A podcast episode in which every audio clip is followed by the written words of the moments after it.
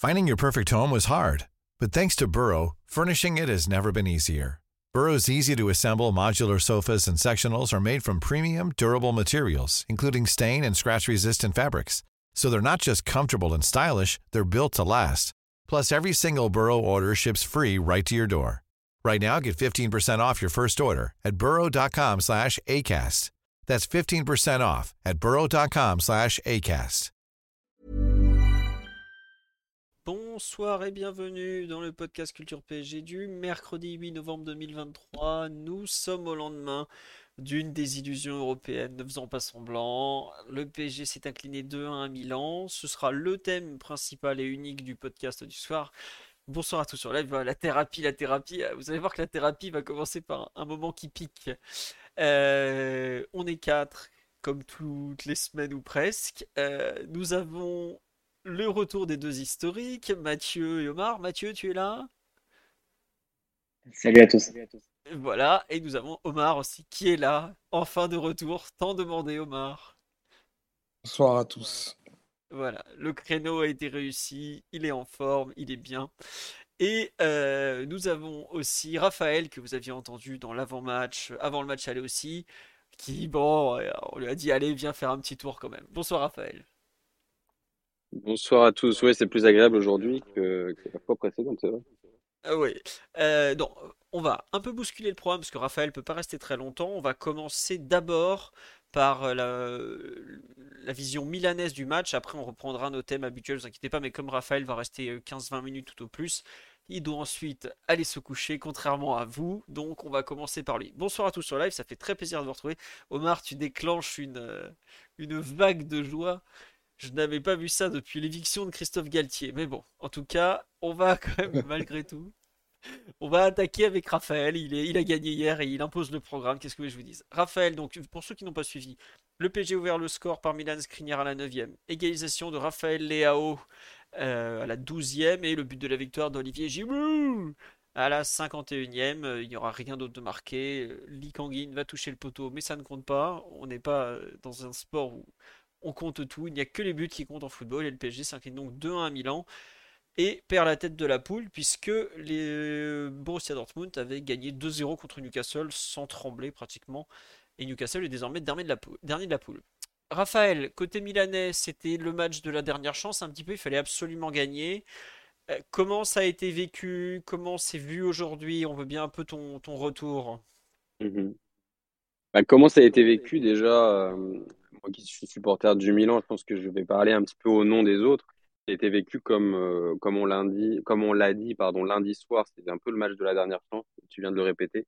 Et moi j'étais assez pessimiste avant ce match d'hier soir.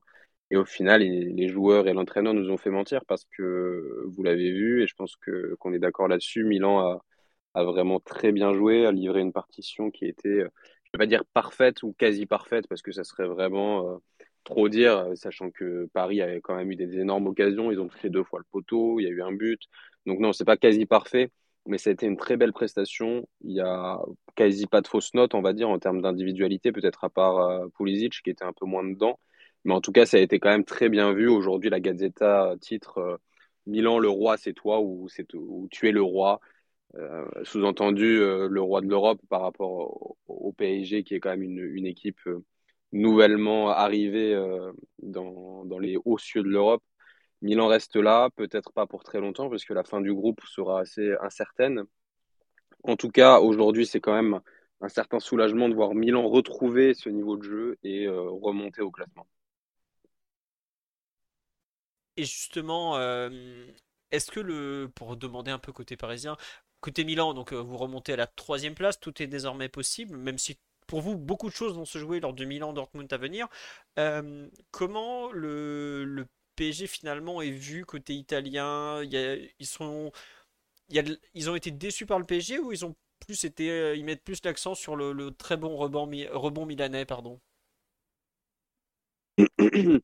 Mmh, ils ont quand même, euh, ils ont quand même souligné le, le match du Milan. Pourquoi? Parce que déjà, Milan restait sur plusieurs mauvais matchs.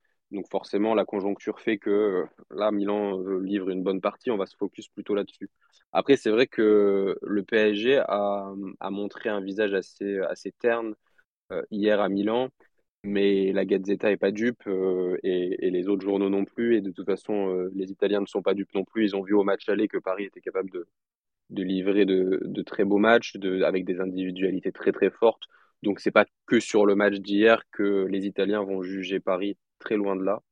Euh, après, je pense que euh, je pense que Donnarumma a été peut-être euh, le meilleur Parisien hier. Enfin, ça c'est à débattre, mais en tout cas, moi j'ai vu ça et je pense que c'est aussi ça qui a été très souligné. Peut-être euh, Donnarumma était vraiment au cœur un petit peu du match hier pour plein de raisons. Et aujourd'hui, on souligne, en tout cas, le- les journaux soulignent quand même sa, bonne prestation. Par exemple, c'est celui qui a la meilleure note euh, chez les, Parisiens dans la Gazzetta avec Dembélé. Il a 7. Donc, euh, c'est quand même aussi euh, le, le mettre en avant par rapport à, à l'enfer qui lui était promis et qui lui a quand même un peu été réservé. Ah oui, l'accueil a été euh, à la, à la hauteur de ce qui avait été annoncé. Beaucoup de, de sifflets, les fameux billets Dollaroma. Euh, Pour ceux qui n'ont pas suivi, en fait, les billets ont été vendus au grand public et l'argent récupéré est allé, allait à une association. C'est bien ça, si je me suis pas trompé? Je sais pas si tu as suivi cette partie, Raphaël? Oui, c'est ça. Ici, c'est ça. Moi, j'ai des amis qui, étaient sur place. D'ailleurs, ils vont me ramener quelques petits billets en, en souvenir. Et effectivement, en fait, ils vendaient, des liasses de billets. Et d'ailleurs, pour la petite histoire, euh, tous les, euh, tous les vigiles, je sais pas, les stadiers, ne voulaient pas que les supporters rentrent avec. Donc, ça a été un peu euh, filtré à l'entrée. Tout le monde n'est pas rentré avec, mais, au final, et vous, l'avez vu autant que moi depuis la télé, il y en a beaucoup qui se sont retrouvés dans la surface et dans le but euh, de Donnarumma. Ouais, après, euh, je, comprends mieux au fait pourquoi il n'y en avait pas tant que ça. Parce que non, enfin, vu les cartons qu'ils avaient imprimés, je pensais que le pauvre euh, Gigio allait être re- enseveli sous les, sous les, comment dirais-je, les, les papelitos de, de, de billets à son effigie avec ce, ce mercenario, sa, sa bonne petite tête et son dollar Roma. Le fameux 71 que tu nous avais expliqué dans l'avant-match. Euh, j'ai vu d'ailleurs que Guillaume, euh, qu'on salue, avait lui aussi fait un article sur Eurosport à propos de ce- ces, ces fameuses significations de chiffres. Euh, pour finir, Exactement, un- ouais. ouais, pour un peu compléter ce, ce tour d'horizon presse un peu italienne, réaction, comment est vue la, suite de la poule désormais? Tout est possible ou toujours beaucoup de prudence euh, vu le, débat, le début très compliqué, pardon? Hum, je pense que tout est possible parce que Milan reçoit encore une fois. Donc sur la phase retour des, de- des matchs de Ligue des Champions, Milan aura reçu deux fois, ce qui est quand même pas rien avec une victoire hier. Ils vont recevoir au prochain match Dortmund et ça sera vraiment une quasi-finale avant l'heure pour Milan.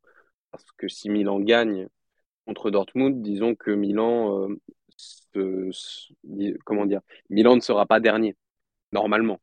Bon, Sauf si Newcastle regagne contre Paris. Et là, vraiment, ce sera enfin, vraiment euh, très incertain.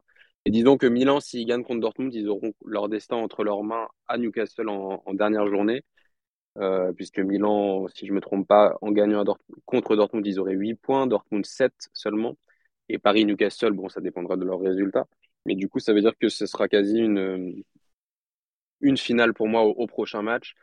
Euh, je sais pas si Milan peut avoir les armes pour gagner à domicile contre Dortmund. Vous allez me dire que si, puisqu'ils ont gagné hier contre Paris. Mais le match est dans un certain temps. On sait que Milan, ils peuvent avoir des blessés d'ici là. Et, vous le savez bien, parce qu'au match aller, il n'y avait pas la même équipe qu'hier, à cause de ces blessures notamment. Euh, il y aura, c'est dans un, c'est dans un petit mois. D'ici un petit mois, il peut se passer plein de choses. On verra. Après, euh, vous voyez les, vous voyez les, le classement aussi bien que moi. hein. C'est très Ouais. compliqué de faire un pronostic. euh, très Non, compliqué. pour, pour nous, ce qui nous arrangerait, c'est que Milan gagne et qu'on batte Newcastle. Comme ça, les deux sont qualifiés et Mm. on se fait un, PSG un Dortmund PSG pratiquement amical en Allemagne où tu joues la première place, mais t'as pas la pression de la qualification. Si vous gagnez, par contre là, ça devient très compliqué pour nous. Surtout que si on gagne nous aussi, dans le même temps, vous allez à Newcastle contre une équipe déjà éliminée. Sachant qu'à ce Mm. moment-là, hein, si, si les deux équipes avec domicile gagnent le prochain match, et donc vous auriez entre guillemets un déplacement plus facile, sachant que Newcastle mise beaucoup sur la première ligue, ce qui est normal, comme tous les clubs anglais, ils sont tous comme ça. Et bah, c'est déjà beaucoup plus simple d'aller s'imposer à Newcastle quand tu n'as pas. euh, Enfin, c'est une équipe qui... où ils vont peut-être faire tourner, par exemple. Donc voilà. Il peut encore se passer beaucoup de Mm. choses. La cinquième journée est dans trois semaines, puisque c'est bah, pile dans trois semaines. hein. Si- euh, non, on joue le mardi encore, donc ça sera dans le mardi 28 pour les deux matchs, qui se jouent en même temps cette fois-ci, si je ne me trompe pas. Bon. Euh, Ouais, c'est au, retour de la trêve, hein, euh, c'est ça. hein. Oui, c'est, bah, nous on joue euh, Monaco le vendredi 24 et Newcastle donc le mardi 28. Vous jouez la Fiorentina Mm. le samedi 25 C'est et. Ouais. Dortmund joue, je sais plus, je sais si c'est pas Leipzig, non Gladbach, ils jouent Gladbach chez eux. Pas non plus un, un très gros match. Mhm. Voilà. Euh, sur euh, Milan PSG, ton avis de supporter extérieur, côté pour donner un dernier avis sur la prestation euh, parisienne, qu'est-ce qui t'a le plus surpris, le plus déçu euh, en vitesse? Ah, euh, ouais, vas-y, attends. Hmm, Ah, juste avant de te lancer, on nous dit. euh, non, c'est vrai que les, l'accueil des visiteurs qui a été absolument honteux, avec beaucoup de personnes qui a raté le coup d'envoi, c'est quelque chose qui a fait parler en Italie ou pas du tout? Tout le monde s'en foutait. euh? Hmm, moi, j'ai pas vu beaucoup de monde parler de ça. Euh, je vous avoue, j'ai pas vu. Alors peut-être que certains médias en ont parlé, mais c'est pas quelque chose qui a vraiment monopolisé l'attention. Malheureusement, parce que c'est quand même une problématique.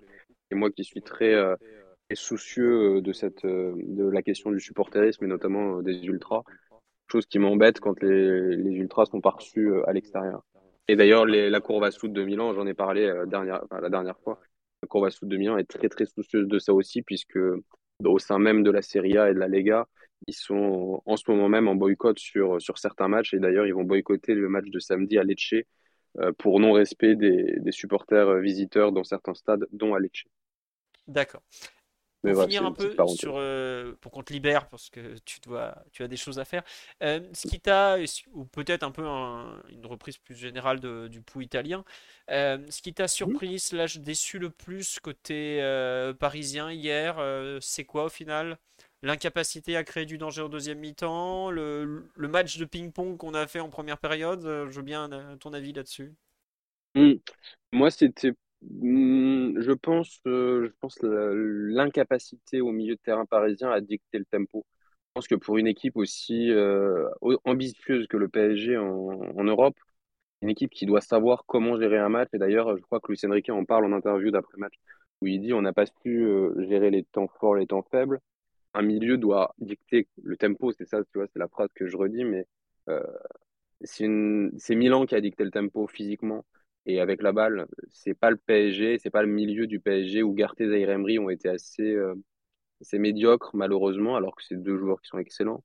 Euh, Vitinha a passé plutôt un, moment euh, compliqué, je trouve, sur son côté. Et d'ailleurs, Lee, le Coréen, quand il est rentré, il a été beaucoup plus présent. Euh, Mbappé, forcément décevant parce que parce que c'est celui qui, qui doit faire la différence individuellement dans ces moments-là. Il ne l'a pas fait.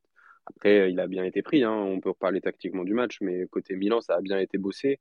Le, la, la, prise à plusieurs sur Mbappé, Loftus-Cheek sur Ugarte qui montait très haut.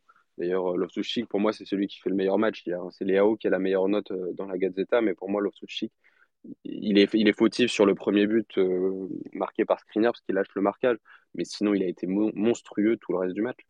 Euh, Moussa, il a pris, il a pris euh, Zaïre Emery, il me semble, au marquage individuel, quasi un, gros moment aussi. D'ailleurs, il sera suspendu contre Dortmund au prochain match et ce sera, ce sera compliqué de jouer sans lui. Mais, euh, mais voilà, il y a eu, y a eu une, une, une supériorité au milieu par Milan qui a, je pense, changé pas mal la donne parce que, que devant, on a vu que Milan s'est créé pas mal d'occasions, mais que Paris s'est créé pas mal d'occasions aussi. Donc au final, vous le savez autant que moi, ça peut tourner très vite. hein. Si Dembélé, ça passe, ça frappe, pardon, elle, euh, n'est pas à pleine barre, mais juste en dessous, ça fait but. Donc, euh, mais après, si on parle vraiment tactiquement, je trouve que Milan a été supérieur, notamment au milieu. Bah, c'est ce que dit Pioli dans ses déclarations d'après-match. euh, le PSG était meilleur techniquement. Donc euh, pour ça, après, on peut. Moi, j'avoue, je suis pas totalement d'accord avec lui, mais Mhm. euh, il fait bien comprendre qu'en gros, euh, le match a été à la main de Milan pendant la plupart du temps. À savoir beaucoup de transitions en première mi-temps, ce qui les arrangeait bien, enfin ce qui vous arrangeait bien, et ensuite un but Mhm. rapide en, en profitant d'un PSG pas très très bien, pas totalement là. Et après, tu fermes la boutique, tu tiens, tu t'accroches et Milan a très bien fermé la boutique, puisque là, il y a, le PSG a une vraie occasion de la seconde mi-temps. Euh, je compte pas la frappe de Mbappé tellement il est, il est excentré et qu'il peut rien faire. C'est ce, ce geste de Lee, le, la- le dribble sur Giroud, puis la frappe sur le poteau. Donc, Milan, on peut, on peut le dire, oui, a un peu dicté le scénario du match et globalement, c'est ce qu'il leur fallait pour, pour s'imposer, me semble-t-il, non? Mais oui, exactement, et c'est ça qui est génial dans le foot, c'est euh, Tu vois, Milan, hier, euh, ils ont 30% de possession et ils ont dicté le match.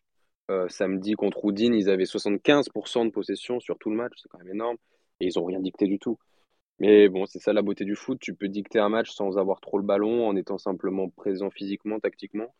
Euh, et tu peux passer à côté alors que tu as la balle euh, et que tu fais quasi 600 passes, euh, mais, que tu n'en fais rien.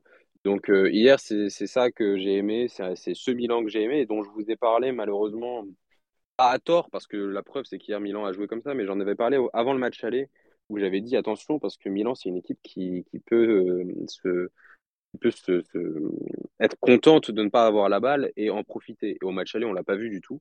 Donc j'étais un peu passé pour un guignol. Mais, mais hier, je pense que Léao, Théo Hernandez en ont bien profité. On a vu que Théo, il a fait des courses qui ont, euh, qui ont été assez, assez bonnes. Léao, bon, ça, j'en parle pas. Vous l'avez vu comme moi, il en a fait beaucoup. Et, ça mène au premier but parce que c'est lui qui fait une, belle chevauchée avant de, de, la passer à Giroud, qui revient, et ensuite ça revient sur Rafa. Euh, c'est des joueurs, et moi je les ai vus plein de fois faire ce genre de match, donc ça m'a pas surpris. Ce qui m'a surpris, c'est de le faire face au PSG un mardi soir. Ça faisait longtemps que c'était pas arrivé, et j'étais assez fier de voir cette équipe euh, rivaliser avec euh, une équipe de Paris qui qu'on aime bien critiquer en France parce que c'est Paris, parce que attention Paris, mais en fait c'est quand même une très bonne équipe. Et c'est une équipe qui ira loin, je pense, cette saison en, Ligue des Champions, donc c'était pas rien hier de, de l'avoir battu. Eh ben écoute, J'espère qu'on ira loin en Ligue des Champions. Je suis pas sûr que tout le monde soit aussi optimiste que toi, mais en tout cas, euh, on va te libérer. Mm. Merci d'être, euh, d'avoir fait. Oui, vas-y. Non, j'allais dire vous l'êtes pas parce que c'est votre club. Moi, je suis, je le suis pas trop non plus avec Milan, alors que tu vois hier, Milan m'a Milan m'a fait mentir. Mais vous avez euh, les joueurs pour, vous avez un entraîneur qui, qui, qui connaît quand même ces rendez-vous là. Après, on est on est que entre guillemets au mois de novembre. Le plus dur, ce sera de d'avoir un adversaire et de, bien jouer face à l'adversaire au mois de février, comme d'habitude. Vous allez euh, faire le boulot sur les deux dernières journées pour passer premier ou deuxième, et vous le savez comme moi, premier ou deuxième, aujourd'hui, ça ne veut plus dire grand, grand chose en poule de Ligue des Champions. tu peux affronter un premier ou un deuxième qui est pas forcément meilleur que l'autre. Cette année, comme l'année dernière, je t'assure qu'il vaut mieux être premier que deuxième. Hein. On, a, on a déjà beaucoup donné sur. En gros, tu prends tous les tirages des cinq dernières années, dès qu'on est deuxième, le tirage à éviter, c'est celui que se prend le PSG. Donc, je t'assure que nous, bah, l'année dernière, l'année dernière, Paris était deuxième, non? Euh, Oui, oui, c'est ça. On était deuxième et on s'est pris le Bayern, qui était l'épouvantail. L'année d'avant, euh, on, devait prendre Manchester, mais non, en fait, on va refaire le tirage. Donc, on a pris Real Madrid, hein, qui est allé au bout, évidemment, parce que sinon, c'est pas mhm, drôle. Mhm. Et l'année encore avant, bah là, on était premier. Bah, bizarrement, on avait pris Dortmund. On était, non, on avait pris le Barça à l'époque, qui était pas très en forme. Mais euh, bon, voilà. Mm. Enfin, on, a souvent euh, un mauvais tirage, et c'est vrai que les protections par pays, quand tu es issu d'un pays comme euh, l'Angleterre, c'est un cadeau. Quand tu es issu de l'Italie, selon les années, c'est plus ou moins un cadeau. Quand tu es un club français, c'est très rarement un cadeau, puisqu'il y en a en général qu'un, c'est nous. Allez, de temps en temps, il y en a un deuxième, mais ça t'aide pas beaucoup. Quoi. Voilà. Donc, espérons qu'on finisse premier, mais déjà qu'on se qualifie, ça sera pas mal. Oui, et puis si on a un peu de chance, on se retrouvera tous les deux à Wembley pour, euh, pour parler de la finale. Au pire, on ira à Ikea à côté, t'inquiète. Je connais le coin, c'est super, tu verras. Allez, sur ce, Raphaël, un immense merci pour tes, deux podcasts. Euh, on te souhaite euh, le meilleur pour la suite de la compétition, te qualifier deuxième, tout ça. et puis, bah, on, te retrouvera pour s'il y a des, du mercato avec des joueurs milanais et autres. On, on te recontactera avec plaisir. Et on fait un peu de pub à Pronto Calcio, qui est donc le podcast de football italien auquel tu participes avec euh, une fine équipe et euh, que je rejoindrai peut-être prochainement pour faire un petit épisode spécial. Voilà. On, en reparlera en temps voulu. Exactement. Pronto, voilà, Pronto Calcio, vous pouvez aller suivre l'actualité de la Serie A. Donc, on sort plusieurs épisodes. On en fait un demain matin sur les quatre équipes de Ligue des Champions. Et puis voilà, je vous embête pas plus. Euh, continuez comme, comme, comme vous êtes là, c'est bien, c'est super. Et, puis j'espère qu'on se retrouvera à Milan et Paris, que ce soit cette, cette année ou, ou les, ou les années suivantes. Bah écoute, à, très bientôt, ça sera avec plaisir. Ciao Raphaël, et donc nous on va repasser à, notre, Paris Saint-Germain, qui a été beaucoup moins brillant que le Milan AC. Mathieu, Omar, oh, il faut donc qu'on parle du, du pouls du match, de l'effroyable, non pas effroyable, j'abuse. Euh, c'était pas un, un, très bon match du PSG, c'était je dirais moyen. Euh, deux mi-temps très différentes, parce que je, vais faire le, pouls du match. Euh, mi-temps, premier mi-temps assez début très compliqué avant même qu'on marque. Hein. Euh, mais on arrive à ouvrir le score. Et là, il se passe un truc où, globalement, tu ouvres le score à Milan. Tu es euh, à San Siro. L'équipe en face doit absolument se livrer. Et enfin, je sais, euh, on a été aspiré. On a vraiment, pour moi, on a manqué le coche à 1-0. Reprendre un but au bout de 3 minutes, c'est pas possible. On voyait les espaces qui s'ouvraient, on, a été aspiré par l'avant. Et c'est quelque chose qui n'a pas été noté beaucoup, mais c'est peut-être à cet instant qu'on a senti, peut-être pour la, vraiment la première fois de la saison, euh, l'inexpérience de l'équipe. Euh, on a beaucoup de joueurs de 24, 25, 26, Enfin, globalement, on a une équipe jeune, hein, que ce soit au milieu, devant. Il n'y a que en défense où il y a un peu d'âge. Euh, mais on s'est un peu fait emporter par notre élan, alors que justement, à ce moment-là, il faut avoir du contrôle. Lucien Riquet l'a très bien dit. Euh, bon, on se fait rejoindre au bout de 3 minutes sur un but où il y a euh, un nombre de fautes défensives absolument hallucinantes. de, du tout début de l'action, hein. il, doit y avoir quelque chose comme 7-8 erreurs défensives qu'on peut lister euh, en disant il y avait ça ou ça à faire et ça, serait mieux quoi. Il y a le match qui se continue, on a des occasions. PSG est quand même dangereux parce qu'il y a une énorme. Euh, il y a quand même deux, deux, grosses occasions pour Mbappé. Il y a la barre de Dembélé. Il y a des coups qui sont pas forcément super bien joués où on peut faire mieux. Je pense une ou deux frappes de Hakimi, il y a peut-être mieux à faire à ce moment-là. À la mi-temps, 1-1 c'est à la fois bien payé et pas très bien payé. Euh, il y a un poteau. Oui, non, mais le poteau, il est en fin de match, il est pas en première mi-temps quand même. Donc, c'est pas super bien payé, mais à la fois c'est bien payé parce que Milan a eu des phases où on a vu qu'on était très en difficulté. Dès les premières minutes, on se rend compte que Raphaël Leao est dans un bon jour, que le Milan est capable de nous faire mal au milieu, que Loftus-Cheek, dont certains s'étaient moqués dans l'avant-match, n'est pas un joueur à prendre par-dessus la jambe. C'est un joueur euh, qui a un profil athlétique et technique qui est capable de faire des grosses, grosses différences. Il a fait de grosses, grosses différences d'ailleurs. Et en voyant le match de certains Parisiens, on, se dit quand même il y a des moments où ça va être compliqué, ça va être chaud, chaud, chaud. Finalement, le, but de Milan du 2-1 arrive assez vite en seconde période, à 50, 51e. Euh, et ce qui était une situation idéale à la 9ème, à savoir tu mènes à Milan face à une équipe qui doit se livrer alors qu'elle ne veut pas se livrer, tu te retrouves dans une situation où en faisant euh, pas mal de bêtises et d'erreurs largement évitables, euh, bah, tu es mené au score face à une équipe qui joue chez elle, poussée par son public, qui doit défendre un avantage. Donc c'est à peu près tout ce qu'elle pouvait espérer parce que tu peux pas te livrer à fond vu que tu as vu en première mi-temps que les contres de Milan étaient très très très dangereux. Et tu passes toute la deuxième mi-temps à tenter de contourner sans y arriver, euh, à faire des choses pas terrible avec le ballon. Tu concèdes au final plus grand chose. Bon, t'as un coup franc de Théo et cette frappe d'Okafor, mais globalement, tu concèdes plus grand chose. Euh, mais bah, tu reviens pas quoi. T'as un frisson avec euh, le, poteau de lit qui est effectivement une frappe qui aurait pu tout changer. Hein. Tu fais 2-2. Euh, voilà. On me dit Barcola doit rentrer tellement plus tôt, c'est insupportable. Moi, ce qui me choque le plus sur la deuxième mi-temps, c'est oui, je pense que Barcola doit rentrer plus tôt. Mais surtout le fait que nos deux idées qui jouent sur leur pied fort, alors qu'on ne centre pas contre une équipe regroupée derrière, je cherche encore l'idée derrière. Vraiment, c'est quelque chose qui m'a dépassé. Et d'ailleurs, bah, Lee, il fait 5 minutes sur son en faux pied, il trouve le poteau. Barcola, il rentre en 5 minutes, il secoue l'équipe en face. Donc, euh, c'est vraiment quelque chose que j'ai pas compris, ce, choix de Lucien Riquet. Euh, le manque de contrôle, on peut l'attribuer à l'équipe. Ce choix des ailiers en seconde mi-temps, pour moi, c'est vraiment quelque chose que je ne comprends pas du tout. Enrique est trop passif. Ah non, il est pas passif, il fait trois changements à l'heure de jeu, donc c'est qu'il est pas du tout passif. Hein. Il fait cinq changements hier, ou quatre. Euh, il tente beaucoup de choses et tout, il tente un Vatou à la fin notamment, il n'est pas forcément trop passif, mais je suis pas sûr que ses choix étaient les bons. Autant après Newcastle, j'ai pas du tout tapé trop sur lui, parce que je trouvais qu'il y avait beaucoup de trucs qui s'entendaient. Autant hier, euh, bon, il n'a pas été interrogé là-dessus, c'est dommage parce qu'il y avait peut-être des explications à chercher. Donc, au final, tu perds un peu bêtement, tu, tu te mets dans une situation pas catastrophique, mais franchement pas confortable, alors que un point, tu pouvais euh, valider ta première place, tout ça dans trois semaines. Et donc, bah, une belle déception. Je suis pas catastrophé parce que, je, honnêtement, je pensais vraiment qu'on allait perdre parce qu'il y avait trop de trucs euh, qui n'allaient pas dans la, dans la, enfin pas dans l'approche, mais dans j'aimais pas pas mal de choses dans l'avant-match en fait.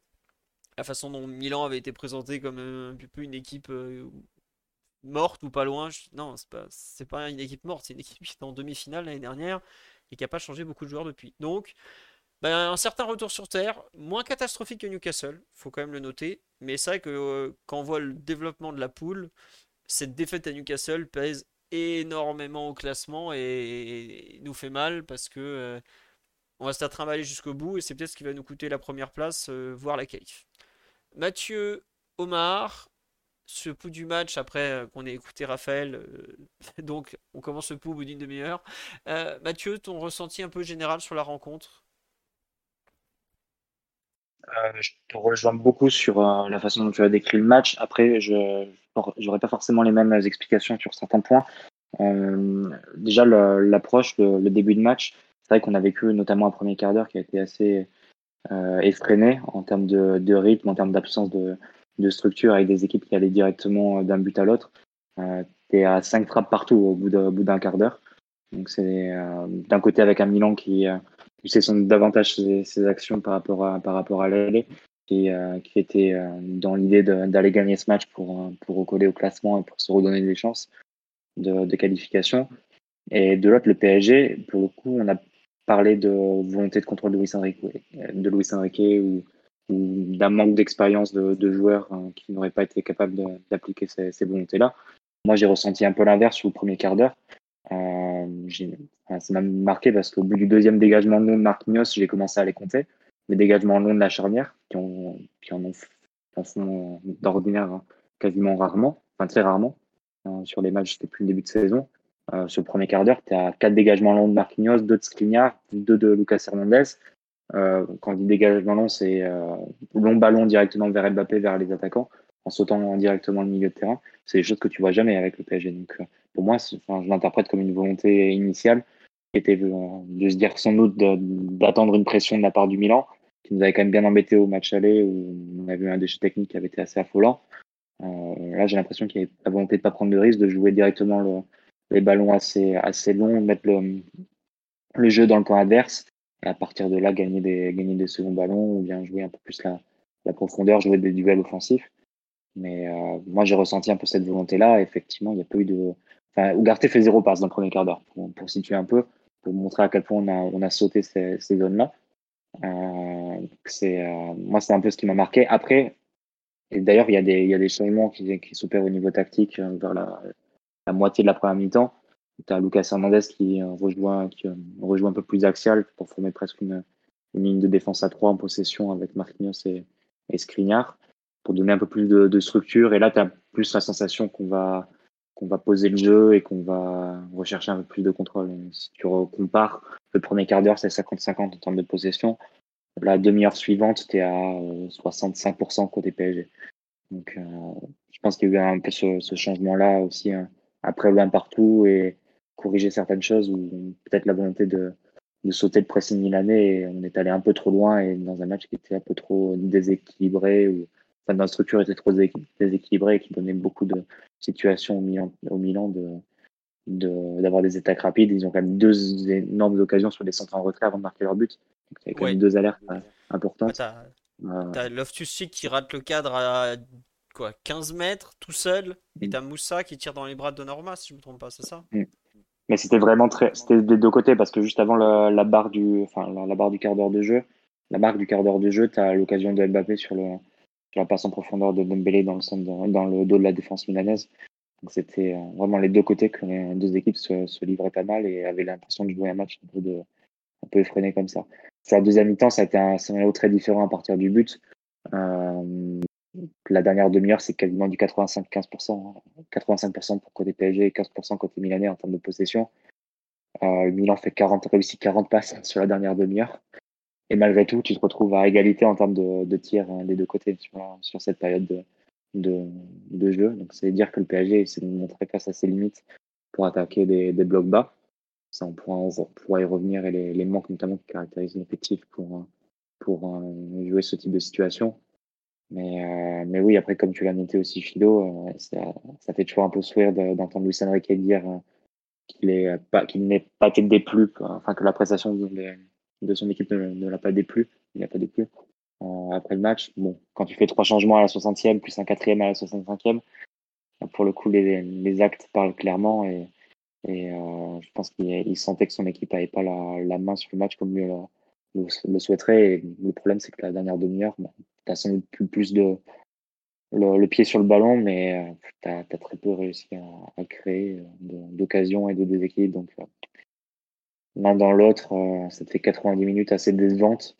Et tu tombes face, à, face au piège d'une année où tu as été ni à l'aise dans le match de ni complètement à l'aise dans le match un peu de ping-pong au début, ni dangereux dans le dans l'attaque défense qui a été la, deuxième mi-temps à partir du 2-1. Donc c'est ça c'est un peu un retour un retour sur terre après cinq victoires consécutives et qui te ramène à, ce que tu avais vu euh, face à Newcastle sur certains, sur certains aspects. Donc, euh, effectivement, ça complique les choses au niveau du, de la qualification, même si elle n'est pas, évidemment pas compromise à ce stade. Mais en termes de sensations, elles sont, évidemment négatives après un match comme, comme celui-là, face à une équipe du Milan qui était, qui était convalescente. Oui, comme tu dis, c'était pas non plus un grand Milan. Après, bon, c'est une équipe qui s'est forcément mobilisée à 100%, qui a fait un match, euh, un vrai Non, clairement, il y avait, euh, il y a, pour l'anecdote, il y avait le, passage d'Ibra dans le, dans le vestiaire milanais, dans la structure même du Milan, euh, les, dans les 48 heures précédant la rencontre. Et aujourd'hui, on apprend qu'il va rejoindre l'organigramme du Milan de façon plus, plus officielle. C'est un peu le, la personnalité qu'on a, qu'on appelle à la rescousse presque depuis son retour, en fait en tant que joueur au, Milan, donc il y a trois ans. Mais euh, c'était aussi pour caractériser comment avait été l'avant-match euh, l'avant-match du Milan, c'est-à-dire mobilisation un peu générale, commando pour essayer de sauver les meubles et, sauver l'éventualité de la qualification. Ouais, bah, comme tu dis, oui, on les a pas tués. Bah oui, c'est ça. Euh, au bout d'un moment, c'est un match de Coupe d'Europe face à un adversaire expérimenté, si ce n'est très expérimenté, quand on voit l'âge du buteur décisif. Tu peux pas laisser passer ce genre d'occasion. C'est ça la Ligue des Champions. C'est temps fort, temps faible. Euh, bah, ils sont ressortis indemnes du temps fort parisien avec les occasions. Et, après, ils ont fait mal et ils ont su tenir. Donc, euh, c'est comme ça.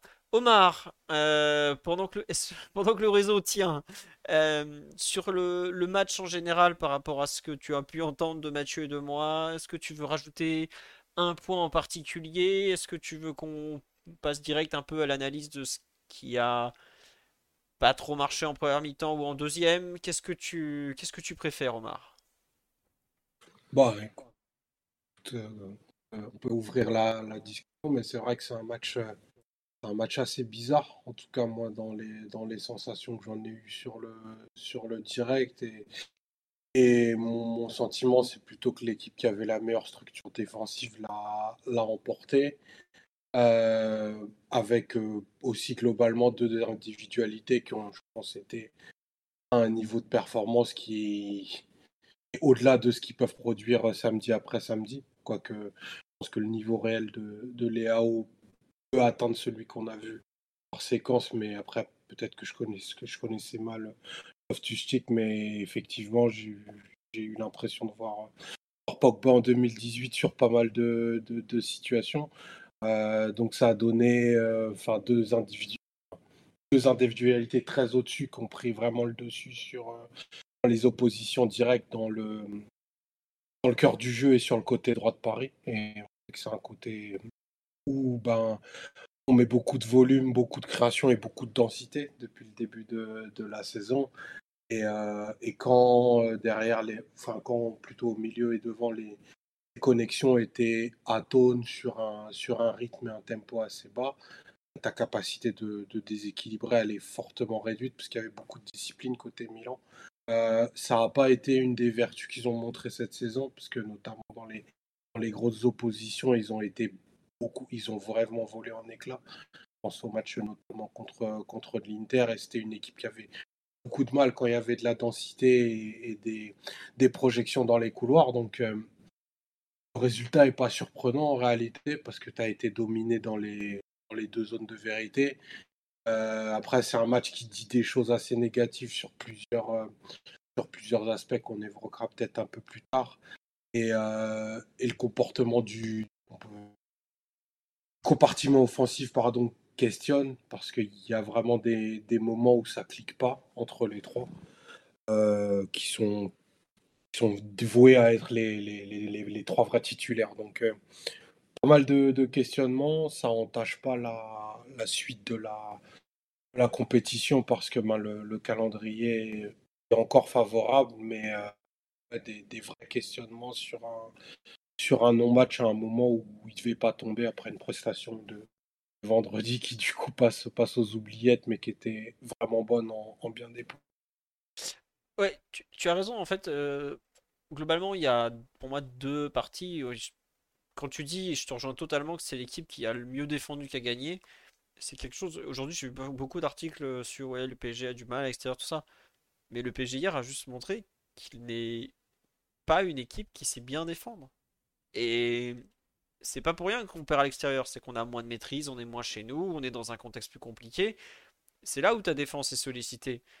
Et hier, entre le premier but où il y a un nombre d'erreurs mais hallucinant, et le deuxième où bah il y a quelques erreurs, mais je trouve que le deux... en fait il y a les deux pour revenir sur les deux buts en fait le premier c'est euh, Milan qui nous impose une action et nous on l'a subi du début à la fin. Et vraiment, on l'a subi. Et le deuxième, tu as. Euh, tu t'arrêtes de jouer. Et ça, c'est vraiment insupportable. Enfin, vraiment, s'arrêter de jouer en Ligue des Champions, c'est. À ce niveau-là, c'est pas normal. C'est pas normal du tout. Surtout quand tu t'es fait avoir un mois avant à Newcastle où pareil tu t'arrêtes de jouer et ça te coûte un but. Et là ça te recoute un but. Alors euh, il n'y a pas qu'Akimi qui s'arrête de jouer. Akimi c'est le plus visible. Hein. Demandez-vous pourquoi Théo Hernandez, il est tout seul pour centrer. Peut-être parce que Ousmane Dembélé, au lieu de suivre Théo Hernandez, il va voir l'arbitre. Et ça, je regrette. Hakimi m'a rendu fou sur l'action parce que je fais mais arrête de vouloir négocier en cours d'action. T'es pas, pas là pour ça. Mais il n'y a pas que lui qui s'arrête de jouer. Et il y a beaucoup d'attitudes sur ce deuxième but qui sont hallucinantes. Et oui, Théo Hernandez, il a tout son temps pour centrer. Vous mettez un des meilleurs centreurs d'Europe avec du temps pour centrer, vous mettez Giro à la réception, qui est un des meilleurs joueurs aériens depuis bientôt 10 ans. Ah, bah, bah mince alors, ça fait but. C'est vrai que c'était, on s'en doutait pas, dis donc. Et pour revenir sur le fait qu'on n'arrive pas à défendre, enfin, pareil, c'est un but que le Milan a, marqué, je sais pas combien de fois, ce centre de Théo, tête de Giroud, ou Giroud qui reprend. Et on n'a pas l'impression d'une équipe qui défensivement sait un peu ce qui va se passer. Pareil, les percussions de Léao, ou celle, bon, celle de Tussik, c'est un joueur euh, vraiment particulier, euh, Ruben. Mais euh, j'ai pas senti une équipe qui savait exactement à quoi s'attendre, quoi faire, et qui, je trouve, a peut-être, et c'est possiblement le plus, grave au final, manque de corps défensivement, manque de. ne sait pas plier en fait. Je sais pas, Mathieu, Omar, si vous avez un peu ressenti cette même chose d'une équipe qui. Peut-être qu'il n'y a pas assez de talent défensif, mais quand je vois ce que le Milan arrive à faire derrière avec euh, Calabria euh, qui défend euh, contre Mbappé tout le match ou autre. Mathieu, t'as pas comment tu la ressens la prestation pose, défensive parisienne par exemple sur le match en général? Euh, toujours plusieurs choses, les comportements individuels et les comportements collectifs. Je pense que collectivement, on n'arrive pas à trouver une, bonne compacité sur le plan défensif quand on n'a pas, la balle. Euh, le pressing haut ne marche pas toujours et sur un match comme hier, bah, tu te fais, euh, souvent transpercer. Il y a des bons, mécanismes aussi de, de relance côté milanais, il faut dire. Une bonne utilisation des, latéraux, parfois dans une position euh, plus axiale. Après, effectivement, il y a des, y a des erreurs individuelles sur le comportement défensif qui, qui viennent s'ajouter. Aussi des ballons que tu perds euh, sur les premiers, euh, sur les premières passes, euh, donc qui sont récupérés par l'adversaire, qui peuvent, peuvent ensuite et qui peut ensuite s'installer dans notre camp. c'est un ensemble de facteurs, mais c'est vrai que depuis le début de saison, et seulement depuis plusieurs semaines d'ailleurs, euh, le PSG, quand il n'est pas en mesure d'avoir un, un, taux de possession très élevé dans le camp adverse, ça montre quand même de, de vraies limites pour, euh, quand il n'a pas la balle. Donc, euh, que ce soit sur la gestion des attaques rapides de, l'adversaire, la gestion de, euh, de comment, à quelle hauteur tu vas presser, euh, comment tu gères aussi les, couloirs.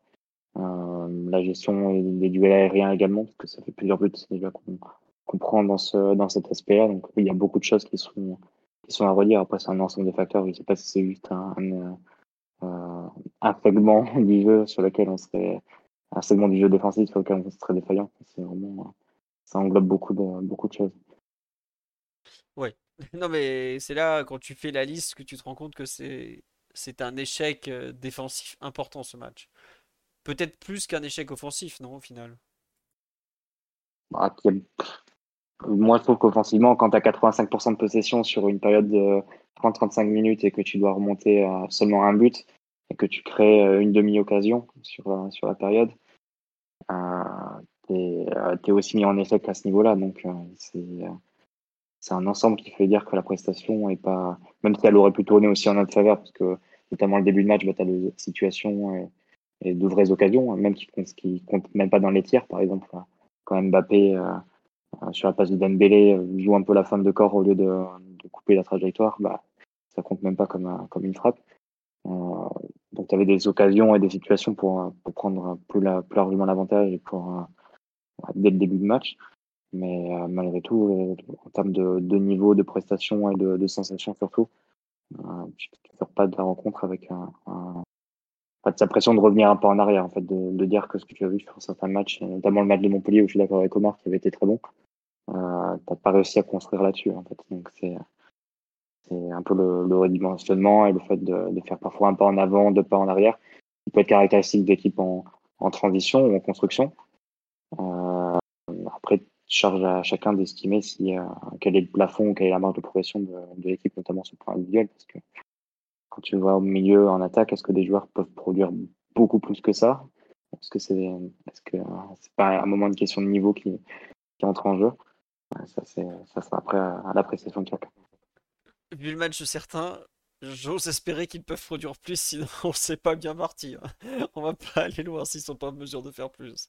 Euh, Omar, sur la partie défensive, j'ai l'impression que tu voulais parler. Après, Mathieu a relancé. Euh, on t'écoute.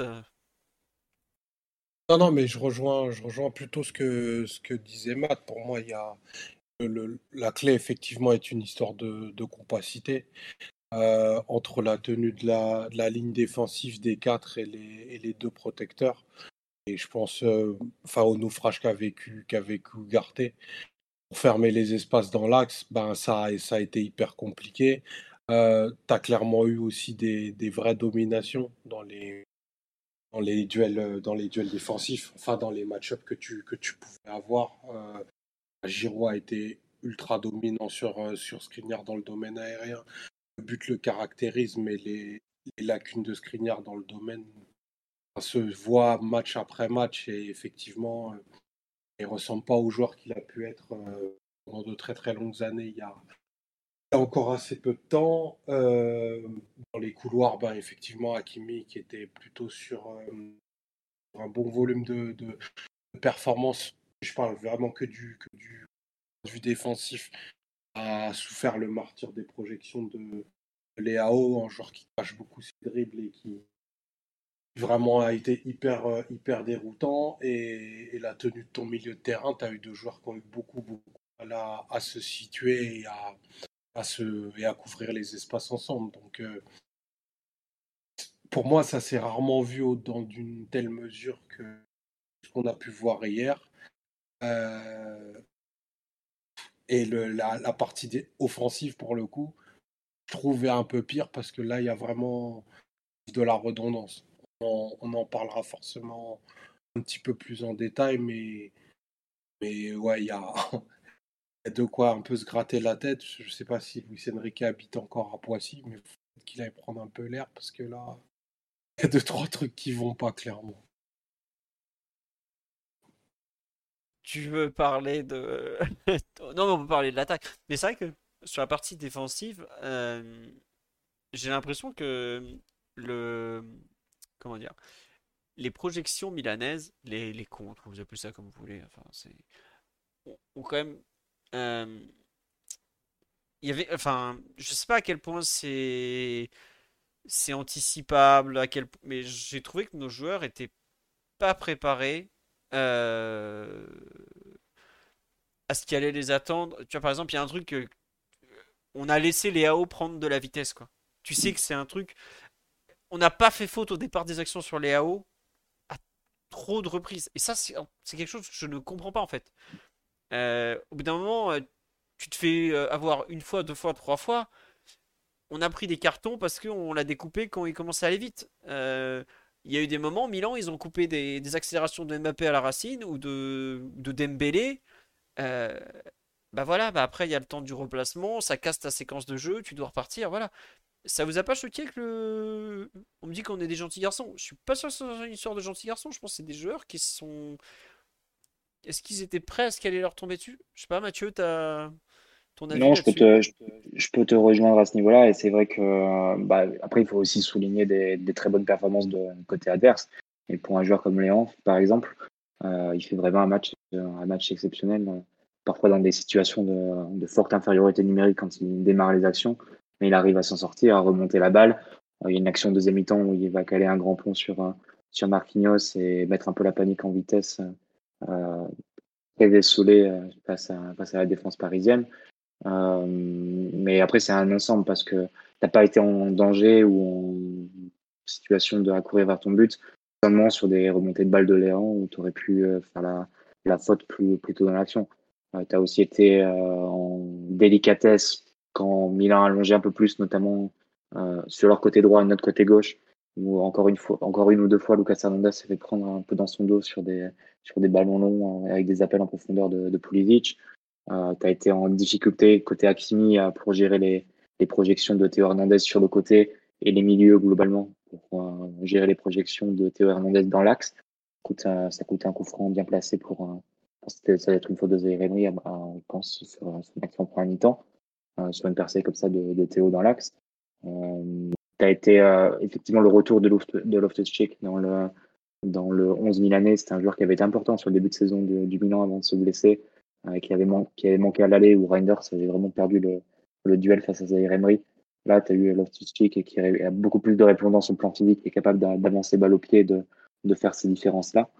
Et, euh, mais je pense que c'est un ensemble parce que quand tu parles de, la souffrance qu'a pu avoir le, milieu parisien à gérer notamment les, remontées balles au pied de, bah, de joueurs comme Théo, comme Loftus-Cheek par exemple, ça part d'attaquants qui sont pas forcément très performants au pressing d'abord, donc les milieux vont chercher un peu plus haut. Et là, tu es très exposé si tu perds le duel. Et par exemple, un joueur comme Ugarte on a perdu beaucoup plus que ce qu'il est capable, euh, que ce que euh, ses standards sur le début de saison. Il y a même une action où il glisse un peu par ses appuis et, ça donne une très bonne possibilité à Milan de, remonter la balle plein axe et dans nos 30 mètres. Euh, donc forcément, quand tes attaquants sont pas très efficients, efficaces au pressing, bah, tu comptes beaucoup plus sur les, duels que vont gagner euh, tes, milieux qui vont compenser en, en chasse en haut. Et s'ils sont éliminés, bah, tu te retrouves avec beaucoup de bah, beaucoup d'espace attaqué pour l'adversaire et tes défenseurs qui doivent courir vers notre but. Donc c'est des situations qu'on a vu plusieurs fois, qu'on a vu plusieurs fois notamment en premier mi-temps, et qui ont participé, je pense, à la, à la sensation de manque de, de maîtrise et de manque d'équilibre, un match que tu n'arrivais pas vraiment à, à, dompter, notamment sur les 15-20 premières minutes, où, euh, où, Milan a vraiment des situations très très claires pour marquer un, deux, trois buts. Effectivement, sur le plan défensif, ça, ça a participé. Après, il n'y a pas que ça. Hein. Il y a évidemment les coups de pied arrêtés encore. Il y a d'autres choses aussi. Oui, c'est vrai que les coups de pied arrêtés, euh, ils ont. Bah, il y a le coup. Jeu aérien. Ça... Ouais, mm. je, je, je, je, sais pas si. Oui, euh, le deuxième but, ça vient pas d'un corner au départ, il me semble. Non, non, c'est pas un corner. Il y a une histoire de coup de pied arrêté aussi, à un moment où je dis, oh c'est chaud déjà. Bon, ça, on sait que athlétiquement, hier, il n'y a pas eu photo entre deux équipes, entre Giroud et Loftus-Cheek dans les airs ou, même au sol, en, de puissance de tout ça, ça, ça a quand même été assez terrible la, différence. Et pour élargir un peu le débat, c'est un peu ce qui m'inquiète, c'est que Hier, on s'est fait marcher dessus par Léao. Bon, on peut dire ce qu'on veut, mais c'est quand même un peu une référence au poste d'ailier gauche. C'est un très grand talent. On parle d'un mec qui a quand même été le meilleur joueur de Serie A et tout. Donc, même s'il a du mal à s'imposer en sélection, c'est quand même un, un, vrai gros talent qui est capable de faire ce genre de différence. Love to Seek, il n'avait pas été titulaire depuis un mois. Il nous a marché dessus littéralement. Alors, je l'avais défendu dans le match parce que c'est un énorme talent au départ. Mais je m'attendais pas à ce qu'ils nous mettent au, au, la misère quand même. Hein. Non, mais il a un très bon début de saison. Milan faisait un bon oui. début de saison avant le, de complètement exploser face à l'Inter. Et il était, euh, il était vraiment impliqué là-dedans. Et il avait ce rôle comme ça de relayeur droit dans le, dans le 4-3-3 de Pioli. Et euh, bah, qu'on l'avait vu par exemple à l'aller où son absence avait un peu avait décalé Reinders et ça l'a mis en duel direct face à, face à Zaire Emery, qu'il avait perdu dans les grandes largeurs. Et euh, là, effectivement, le retour de l'Optic, je pense que ça, ça le niveau de, du Milan. Et c'est déjà une équipe qui a, qui a pas mal d'absence, notamment au milieu de terrain. Ils, doivent faire sans Benasser jusqu'à surtout la première partie de saison. Si tu rajoutes un deuxième joueur, même si c'est pas une référence en Europe, évidemment, c'est un joueur qui, qui arrive d'un club comme Chelsea, etc. Mais pour une équipe comme le Milan, ça, ça compte beaucoup, comme malgré tout. Donc, euh. il, a il avait des références européennes parce que il a été, mm. il est international et tout. C'est un, au départ, c'est un immense. un joueur très annoncé à l'époque, mais qui a pas vraiment confirmé ce que. Enfin, je, vais en faire hurler certains, mais c'était un peu le Pogba anglais dans ce qu'il était annoncé, ce qu'il était censé devenir, qu'il n'est pas devenu, qu'il n'a pas tenu les promesses qui, qui étaient autour de lui mais ça reste un joueur qui au départ a un talent immense. Là, euh, bon bah le talent était de sortie, mais je trouve c'est inquiétant parce que ralenti par les blessures, oui, mais il n'y a pas que ça. Il y a les blessures, il y a euh, le fait qu'à Chelsea, il n'a jamais réussi à enchaîner parce qu'il n'a pas été assez performant. Il a eu sa chance dans un grand club, il n'a pas montré qu'il était assez fort dans la durée pour un grand club. Au bout d'un moment, bah, c'est comme ça. Tu vas ailleurs, voilà. Euh, Mourinho l'avait lancé très jeune, oui, mais enfin, Loftus Six, je me souviens, je l'avais déjà entendu parler, je crois qu'il avait 15 ans ou 16 ans à peine. Il y a comme ça des noms qui, sortent en avance, mm. on sait que ça va être des très bons joueurs. Il était de cette trempe-là. Il n'est pas devenu ce qu'il est censé être, mais il a un, talent qu'on peut pas nier. Moi, ce qui m'inquiète, c'est que euh, on va pas on va probablement pas le recroiser cette saison, mais on va croiser d'autres joueurs d'un profil euh, peut-être similaire. En Ligue des Champions, des mecs comme ça d'un mètre 90, archi puissants, qui cassent des lignes balle au pied je veux pas vous faire peur, mais il y a un mec à Newcastle qui s'appelle Joe Linton. Et il est capable de faire des trucs un peu pareils. Hein. Euh, moins talentueux, beaucoup plus bourrin, mais il est aussi costaud. Et quand je vois, euh, on a euh, hier, on n'a pas de solution en fait. Et c'est là où, sans parler que des performances individuelles tout de suite, où je suis archi déçu du match à parce que c'était censé être un peu la réponse du PSG à ce genre de profil. Et il explose complètement. Alors peut-être qu'on apprendra plus tard qu'il y avait des, problèmes et tout. Parce que quand je vois comme il se fait détruire dès la première minute, pour moi, c'est quand même un, truc important. Danilo, aujourd'hui, il n'a pas la mobilité pour se mettre dans la course d'un. Voilà. C'est pas on, on raisonne trop je pense qu'on raisonne trop individuellement parce que on va reprendre des débats qu'on avait eu en plus euh, les années précédentes avec une équipe qui était complètement différente. Mais on avait beaucoup dit à l'époque quand, euh, quand affrontait des Dombele par exemple à Lyon ou d'autres joueurs du championnat de France qui étaient très puissants, qui nous, qui nous euh, marchaient dessus vraiment, qui étaient capables de, franchir euh, les lignes balle au pied. Euh, on avait dit bon la solution ça doit être de renforcer physiquement le milieu de terrain. Ça avait été donc le fait de prendre un joueur comme Ganagai, ça avait été le fait de prendre un joueur comme Ander Herrera et un gros volume de jeu. Euh, on était allé vraiment sur ce domaine-là, mais on avait vu aussi par la suite que c'était pas ce qui te, te résolvait vraiment la, la, situation. Tu défends collectivement face à ce type de joueur. Comment t'empêches un joueur de, de euh, un joueur comme Loftus vraiment de franchir des lignes balle au pied, etc. Bah, tu recules un peu, tu es plus compact, tu serres les lignes et là, tu, forcément, il a moins d'espace à avaler et à, et à franchir. C'est, euh, je pense, c'est une réponse collective hein, que, que tu dois avoir par rapport à ce type de, de qualité et de, et de, de scénario qui se présente. Parce que l'idée de dire non, il faut encore mettre encore plus de physique au milieu de terrain, etc. Déjà, tu as un milieu de terrain qui n'est pas forcément très porté sur la technique actuellement tu veux encore le dépeuplé, je sais pas. Mais... Non, mais tu vois, soit tu arrives à trouver un Casemiro ou comme ça un joueur générationnel, mais ça se trouve pas euh, facilement. Soit, comme tu dis, tu dois répondre collectivement. Et c'est un peu ce qui me gêne sur Match c'est que tu pas de réponse collective parce que c'est un joueur qui a été très mal géré, je trouve. Ils l'ont laissé prendre de la vitesse. Bah ouais, tiens, bonne idée, on va laisser un autobus nous, nous rentrer dedans, on va voir ce que ça fait. Bizarrement, l'autobus, il a fait mal. Et individuellement, le seul joueur qui aurait éventuellement pu l'arrêter, c'est Ugarte qui fait son plus mauvais match à ce moment-là. Bon, bah ouais, ça fait trop de trucs où tu peux pas lutter et c'est là où je trouve qu'il y a des vraies limites individuelles qui apparaissent parce que si tu te rends compte qu'individuellement t'es pas capable de l'arrêter, ça veut dire que tu dois le faire collectivement et donc bah il y a, y, a du, y a du travail quoi, tout simplement. Omar, sur euh, sa partie, cette partie défensive en général, tu veux compléter ou on passe, tu veux passer à la partie offensive où tu, tu, es tu as des choses à dire, je sens?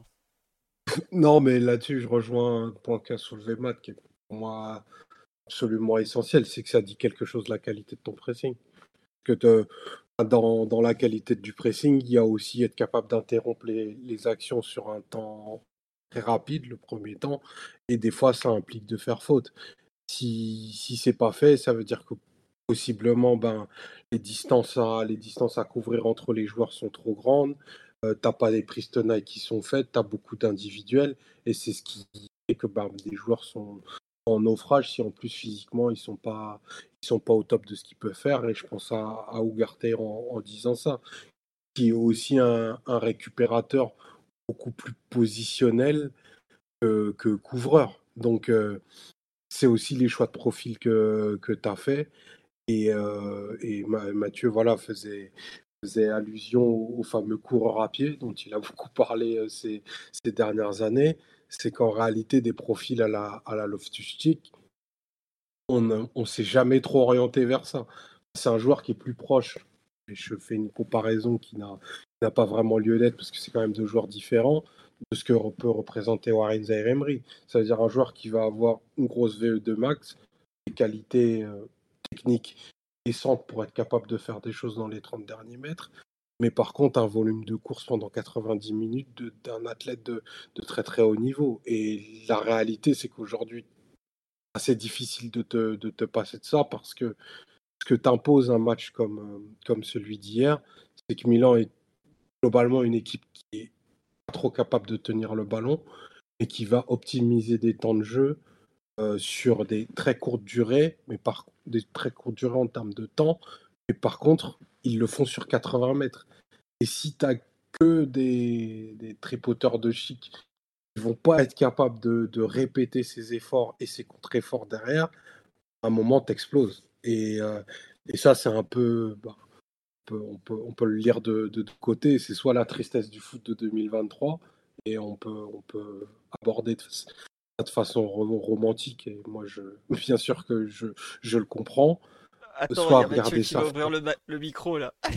c'est pas ça le non, mais je, je, je, sais bien et volontairement je suis peut-être un peu taquin, mais euh, en 2023 il n'y a plus trop le choix en fait. Donc, euh, donc effectivement, c'est une question un peu existentielle à laquelle semblait avoir répondu euh, le, le, le, management du club et Luis Enrique en y apposant des réponses collectives parce que tes, tes fortes individualités handicapés, soi-disant, entre un peu plus que soi-disant d'ailleurs, dans ce type de cas de figure. Or, là, on est mi-novembre, il y a eu des avancées et c'est un projet de jeu très différent de ce qu'on a pu voir les, autres années. Et tu as quand même des, choses un peu structurelles dans, les profils du PSG qui n'ont pas changé. Ouais, pour avoir des réponses, il va falloir encore un peu de temps. Pardon, j'étais en train de, cliquer au mauvais endroit. Euh, oui, oui, il va falloir un peu de temps. Et sur la partie. Euh, c'est marrant ce que tu dis. En fait, sur Love to Chic, tout ça, ça me faisait penser un peu à ce qui s'était passé autour de, de Fofana. Est-ce que c'était une bonne idée, tout ça, euh, ce genre de profil au PSG Je sais, je sais pas si c'était une bonne idée, mais effectivement, Love to Six fait un peu un rappel qu'il y a des joueurs qui sont athlétiquement très forts, très verticaux et qu'on a vraiment du mal à, changer depuis, euh, comment dire, à, mettre euh, sous l'étendoir depuis un certain temps. Et c'est là où, par exemple, je sais pas si vous vous rappelez le, PSG, le PSG lance pardon de la saison dernière que Galtier, qu'on gagne 3-1, qui est un peu le match du titre face à Lens, où euh, Abdul Samed se fait expulser rapidement et Galtier nous fait un plan très prudent, ou qui, pour lequel il s'est fait cloué au pilori. Et nous, euh, je sais plus, je crois, enfin, il me semble qu'on ait fait le podcast, et on a dit, bah non, en fait, le PSG n'a pas d'armes aujourd'hui pour stopper un joueur comme Fofana qui remonte 40 mètres, qui est capable de remonter 40 mètres balle au pied, pour ensuite aller euh, faire un décalage qui t'a fait exploser ton milieu de terrain, exactement comme ce qui s'était passé au match aller. Bah, je sais pas à quel point euh, Luis Enrique avait vu ce match ou pas, hein, mais il a, il a quand même des grosses références sur, les, matchs des années précédentes. Mais euh, hier, on a un peu revu, enfin, oui, c'était hier, oui, un peu revu de ce PSG en difficulté contre ces profils ultra athlétiques, verticaux et des, et des mecs qui vont, bah, qui avancent tout droit parce que tu sais pas les stopper. Alors après, le PSG a beaucoup changé entre ce match que je viens de citer et celui d'hier, mais ça veut dire que tu n'as pas forcément ta réponse individuelle que tu pensais avoir, comme je disais tout à l'heure, et qu'il va falloir travailler plus collectivement pour aboutir à quelque chose d'efficace. Voilà. Euh, n'as pas beaucoup changé, mais tu restes quand même dans l'idée d'avoir une, une, approche assez aventureuse au milieu de terrain, c'est-à-dire des milieux de terrain qui, qui, qui sautent au pressing sur l'adversaire. qui restent pas forcément dans leur position et ensuite ça ouvre des portes si jamais ils se font éliminer. Donc c'est c'est évidemment la ligne d'attaque a beaucoup changé, la, la philosophie générale de, de l'équipe a changé, mais tu as toujours cette idée d'avoir des milieux de terrain qui sortent un peu de leur, leur position sur le plan défensif, qui vont au contact et qui prennent aussi ce, risque-là si jamais ils perdent le duel défensif. Donc, ah oui, on est dans une organisation défensive très, peut-être pas très aventureuse, mais où tu es un peu sur un fil malgré tout. Pas, vraiment zonal et passive. Tu vas vraiment tu vas plus chercher la récupération. Pour défendre un peu Luis Enrique sur ce point, parce que là, il, a quand même un peu les oreilles. mais c'est une philosophie, j'attaque pas. Non, non, mais outre ça, ou tu vois, il y a la question de la philosophie, mais faut, depuis le début de la saison, on a l'impression qu'on a quand même beaucoup travaillé la phase offensive et que la phase défensive, elle se met encore en place euh, beaucoup quoi. Et je trouve que sur un match comme hier, les, dysfonctionnements défensifs ou le manque de maturité collective quand il s'agit de défendre, c'est vraiment beaucoup vu. Après, il y a, bah, euh, Omar, Omar, va te répondre parce que euh, tu, disais Omar tout à l'heure que c'était encore pire sur le plan sur le plan offensif et si tu dis Philo Maroc c'est ce qu'on a le plus travaillé depuis le début de saison c'est un peu, un bah, peu embêtant d'arriver au résultat. Euh, je trouve que ouais, du, du, du, travail, tu retires du coup beaucoup d'illisibilité. Parce que si tu compares, et, on y reviendra tout à l'heure, que tu as fait offensivement contre Montpellier avec un Mbappé côté gauche mais très intérieur et, euh, et avant-hier du coup maintenant une position très au large collée à la ligne avec possiblement moins de 5 positions où il peut rentrer, tu te dis, bah, il y a deux approches totalement différentes et des joueurs qui, notamment, je pense à Colomboigny en disant ça, qui est capable d'exister sur un couloir, mais qui est vraiment fixé dans, l'axe pour faire un match à la Karsten Jonker. Là, effectivement, si, si, le point c'était de se dire on, on, capitalise sur la partie offensive, et euh, je dis pas que, que c'est ce que veut faire le show, hein, mais pour le coup, vraiment, ça marche pas. Parce que tu as, trois offensifs qui sont alignés ensemble, qui je pense en plus ont envie de jouer, de jouer ensemble, mais sous-performent dans de très très grandes largeurs. Euh, vas-y, surprise, développe. Si, si, le meilleur c'est Dembélé euh, sur les trois d'hier, ça dit quelque chose. Et on ne me prendra pas euh, pour. pour je, pense que je suis, président du syndicat et du fan club d'Ousmane Dembélé, mais il y a quand même des choses à redire sur ses performances. Euh, il y a beaucoup de volume, beaucoup de tentatives de création, mais ça produit peu et ça finit mal, même s'il est à deux doigts hier de, mettre un but extraordinaire. Mais globalement, euh, si tu regardes ce qui se passe dans l'axe, tu as très très peu de menaces en réalité. Et tu as un côté gauche qui est à l'arrêt, mais qui est à l'arrêt complet. C'est-à-dire, de, Lucas à Mbappé, il y a un truc qui se passe plus ou qui se passe pas. Il y a peu de dédoublement. Il y a, y y un joueur euh, Mbappé qui joue quasiment arrêté la plupart de ses ballons. Et c'est quand même dommage quand tu connais la, qualité de ses trois premiers appuis. Et offensivement, c'est vraiment illisible parce que même le changement qui devient habituel, euh, Gonzalo pour euh, ou vice-versa, Gonzano, il va jouer 10 mètres plus bas que Colomboigny pour faire des remises de milieu de terrain qui sont inopérantes au possible. Je je veux pas paraître trop dur en disant tout ça. J'adore comment tu l'appelles Gonzalo, Omar. non, c'est. Pardon. Pardon, j'ai un accent à coucher dehors. non, mais Monsieur Ramos, c'est quelqu'un. c'est même pas Ramos, tu vois, c'est Gonzalo, tu vois. c'est le domestique. Gonzalo, viens faire des appuis remises. Viens ici, Gonzalo, viens. Vas-y. tu, vois, à chaque fois, je repense à, quand on nous disait qu'il était 8 de formation.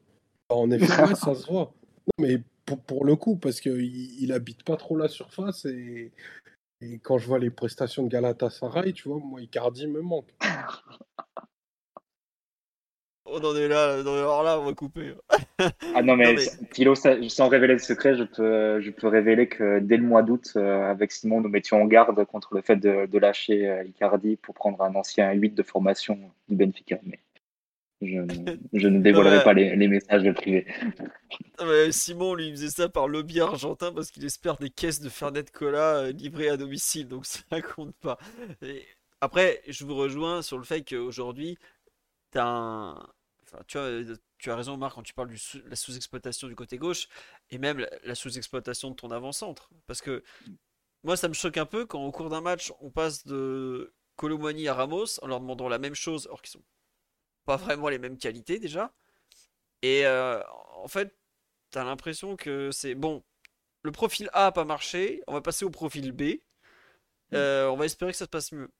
Mais c'est difficile pour eux. Le, contexte est quand même difficile pour eux parce que bah, ça, ça, revient un peu à ce qu'on dit depuis le début de saison, c'est-à-dire que le PSG passe très peu par l'axe pour, euh, pour développer ses attaques. On va vraiment développer par les côtés. Donc, ce qui va se passer, c'est que tu n'as pas de joueur vraiment dans le troisième quart du terrain qui est capable de recevoir une passe axiale dans le dos des milieux de terrain adverse, disons, de se retourner et ensuite de trouver la passe entre le central et le latéral ou entre les deux centraux ou dans le dos de la défense un peu sur une louche, un ballon aérien, pour trouver l'attaquant euh, directement face au but. Ça, tu bah, n'as pas de joueurs, donc tu les as tous, euh, tu les as tous lâchés à ce niveau-là. Donc on passe beaucoup plus par les côtés. Mais dans le même temps, sur les côtés, tu n'as pas vraiment de mécanisme type City où tu vas trouver ensuite la projection d'un milieu relayeur, par exemple, qui va faire un appel à vide entre le, central et, le latéral adverse et pour ensuite faire un, centre en retrait facile pour, le numéro 9 et marquer le but n'as pas non plus ce, type de mécanisme. Tu vois, tu vas vraiment développer ton jeu sur le côté. Si ça passe sur le côté gauche, ben, Mbappé va plutôt faire la, solution individuelle parce qu'en général, le numéro 9, Colomani ou Ramos, est, pris par la défense adverse. Il n'y a pas de solution de débordement parce que Lucas Hernandez ne monte pas et Vitinha reste plutôt en retrait. Donc Mbappé va plutôt en général chercher euh, soit la solution individuelle pour se mettre en position de frappe, soit carrément le renversement vers l'autre euh, vers l'autre aile c'est un peu plus varié sur le côté droit, où pour le coup Dembélé, Hakimi et Zaire Emery, quand ils jouent aussi de ce côté, ont réussi à créer des... régulièrement, sur de nombreux matchs, ont réussi à créer des, décalages et, des déséquilibres. Mais ça se termine souvent par des centres un peu euh, arrêtés ou après juste avoir éliminé un joueur, donc des centres un peu latéraux et, et l'adversaire est en place en fait pour défendre ce genre d'action. Ça reste difficile pour, pour le numéro 9, quel qu'il soit, de, de, se mettre en évidence et de couper des, des trajectoires. Souvent, elles sont précontrées en fait. Donc, euh, je pense, à la fois pour l'un et pour l'autre, c'est assez difficile de se mettre en, valeur dans l'équipe par l'absence de, de, production axiale qu'on a et par le, la façon dont on a qu'on a de, de, développer sur les côtés. C'est-à-dire que tu pas vraiment de d'action facile de type centre en retrait à la fin ou le numéro 9 a juste à conclure en fait. T'as pas pas vraiment ce genre de, de production qu'on peut faire pour le moment. Donc c'est ah ben. un peu euh, mais je comprends la frustration parce que dans le même temps, eux, ils doivent être capables de donner un peu plus sur le plan individuel, de montrer qu'ils sont plus autosuffisants que ça. Et avoir marqué, je pense, 5 buts à eux deux sur, sur les 3 mois de compétition, c'est trop peu. Et il y a aussi des choses qu'ils font pas sur le plan technique et dont tu as besoin, dont tu aurais, besoin. Donc, euh, pour donner la continuité au jeu, pour permettre de, renverser sur le trail, pour, pour aussi en termes de disponibilité, de, parfois de, soulager la défense euh, et le milieu et notre milieu pour, pour permettre d'évacuer un peu le pressing adverse. il y a des choses comme ça qui, qui doivent être capables de faire euh, et donc il est légitime d'attendre qu'ils le fassent, euh, indépendamment du service qu'ils peuvent recevoir ou non. Donc, mais, je vous rejoins sur la, un peu la frustration que j'ai sur le point offensif. Je trouve que c'est très peu varié au final ce qu'on fait. Dans les meilleurs des cas, tu vas avoir le côté droit qui va bien marcher avec une bonne production entre Dembélé et Hakimi. Mais pour le reste, ça, va être oui, quelques attaques rapides. Hein, tu vas pouvoir sanctionner notamment via Mbappé. Mais tu as assez peu d'actions qui, euh, qui, se développent. Euh, bah, déjà dans l'axe, tu as une créativité qui a été, qui a été réduite à néant, tu évites. Et, euh, et voilà, après, on a marqué pas mal de buts sur les frappes un peu lointaines ces derniers temps. Vous avez et Vitinha. Est-ce que ça masquait pas un peu aussi ça hein? C'est-à-dire, le ok, c'est une arme en plus, mais c'est aussi, tu, tu frappes de loin, tu peux pas faire non plus euh, grand-chose d'autre. Parce que t'as pas as personne euh... autour de toi. Ouais. Après, Donc, voilà, euh... c'est un peu. Euh, Mais tu vois. Finding your perfect home was hard, but thanks to Burrow, furnishing it has never been easier. Burrow's easy to assemble modular sofas and sectionals are made from premium, durable materials, including stain and scratch resistant fabrics. So they're not just comfortable and stylish, they're built to last. Plus, every single Burrow order ships free right to your door. Right now, get 15% off your first order at burrow.com slash ACAST. That's 15% off at burrow.com slash ACAST. Hey, I'm Ryan Reynolds. Recently, I asked Mint Mobile's legal team if big wireless companies are allowed to raise prices due to inflation. They said yes. And then when I asked if raising prices technically violates those onerous two year contracts, they said, What the f are you talking about, you insane Hollywood ass? So to recap, we're cutting the price of Mint Unlimited from $30 a month to just $15 a month. Give it a try at mintmobile.com slash switch. $45 upfront for three months plus taxes and fees. Promo rate for new customers for limited time. Unlimited more than 40 gigabytes per month. Slows. Full terms at mintmobile.com. C'est c'est un peu la frustration qu'on a sur ce plan. Ouais, et un truc, on voit que le côté gauche il est en chantier, parce que Vitinha, c'est pas une solution au bout d'un moment. hein. Mm. Quand le niveau s'élève, il y a trop de problèmes. Mbappé, comme tu dis Omar, euh, il démarre arrêté une action sur deux, alors que même deux actions sur trois. Alors que bon, quand il y a du mouvement, c'est là où il est vraiment ultra dangereux parce que bah, personne ne peut le rattraper. Euh, t'as ce côté neuf. Enfin, vous vous rendez compte que là, aujourd'hui, ça fait plus de deux mois. Ouais, ça y est, ça fait plus de deux mois que Asensio est absent. Et à chaque match, on a l'impression qu'il nous manque un peu plus. Je, veux pas être désagréable avec Marco Asensio, hein, qui a un bon pied gauche, tout ça. Mais c'était pas Enfin, au moment où il s'est blessé, on n'avait pas forcément imaginé qu'il allait autant manquer. Alors Ouais, que signé. Et puis il a joué trois matchs, il a joué quatre matchs, Marco Asensio, avant de se blesser. Il s'est blessé mi-septembre, lors de la trêve internationale. Donc tu peux pas Mais non plus dire que l'échantillon. Il fait des bons matchs, mais bons euh, matchs. Lance face à Lens, face à Lens, c'est marque une frappe de, enfin il marque à 20 mètres, c'est très bien pour lui et c'était très utile pour débloquer le match, mais c'est pas non plus, il a pas non plus par- ébloui par son côté participatif ou par donner du lien. Il a sans doute plus fait que les deux autres, ça c'est clair. Et en étant plus juste, ça c'est l'évidence, mais c'était pas non plus euh, euh, le joueur qui, euh, qui va décrocher, qui va te, te proposer, qui va orienter. C'est, je pense que ça a été un peu autre chose. Après, sur le match particulièrement d'hier, pour rejoindre aussi ce qu'a dit Omar, euh, tu as vu l'impression, et que c'était un peu une correction euh, par rapport à ce qui était fait depuis le début de saison, que c'était plus un 4-3-3 initial, avec Vitinha un peu axial et Mbappé sur le, côté. À voir si c'est euh, euh, ponctuel ou si c'est aussi le, fruit de discussion via Mbappé. On sait qu'on avait vu l'ex- l'exemple de l'an dernier que ça pouvait déboucher sur des modifications tactiques, mais euh, parfois les, envies du joueur.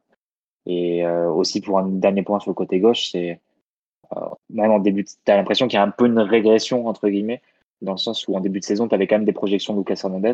Vous vous souvenez par exemple du but de face à Lens, euh, avec le, l'action avec Mbappé, il y a comme ça un échange. Je pense que ça, devait être un double une deux et ensuite ça, ça termine, ça termine en but. Là, il est beaucoup plus dans un rôle défensif en fait. C'est-à-dire que il y a eu un changement à partir de septembre où tu jouais avec vraiment une ligne de quatre défenseurs euh, qui restaient qui restaient alignés. Parfois, il peut, y avoir des modifications où tu as seulement trois et Hakimi qui est un peu qui est avec plus de, liberté pour aller devant, parfois même euh, axial et pas seulement sur le côté. Mais Lucas Hernandez dé- dédouble beaucoup moins et se projette beaucoup moins, il reste beaucoup plus en, couverture et ça depuis depuis deux mois, je pense que ça participe aussi de la stérilisation entre guillemets du côté gauche et du côté un peu seul de, de Mbappé par, la même. C'est possiblement aussi pour ça que Barcola avait été lancé, on lui avait donné un vrai rôle avant qu'il prenne un peu les pieds dans le tapis, qu'il soit moins performant.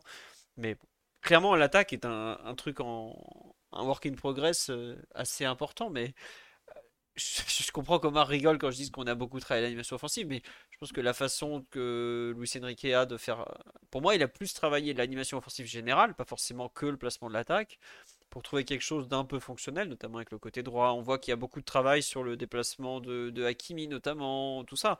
Euh, il n'a pas non plus. Je suis pas certain qu'on ait encore. euh, bah, il le dit lui-même, hein, quand il arrive, il y a beaucoup, beaucoup de choses à intégrer et il y a des séquences, il y a des, des parties de, de l'équipe qui sont pas finies du tout, qui sont encore en,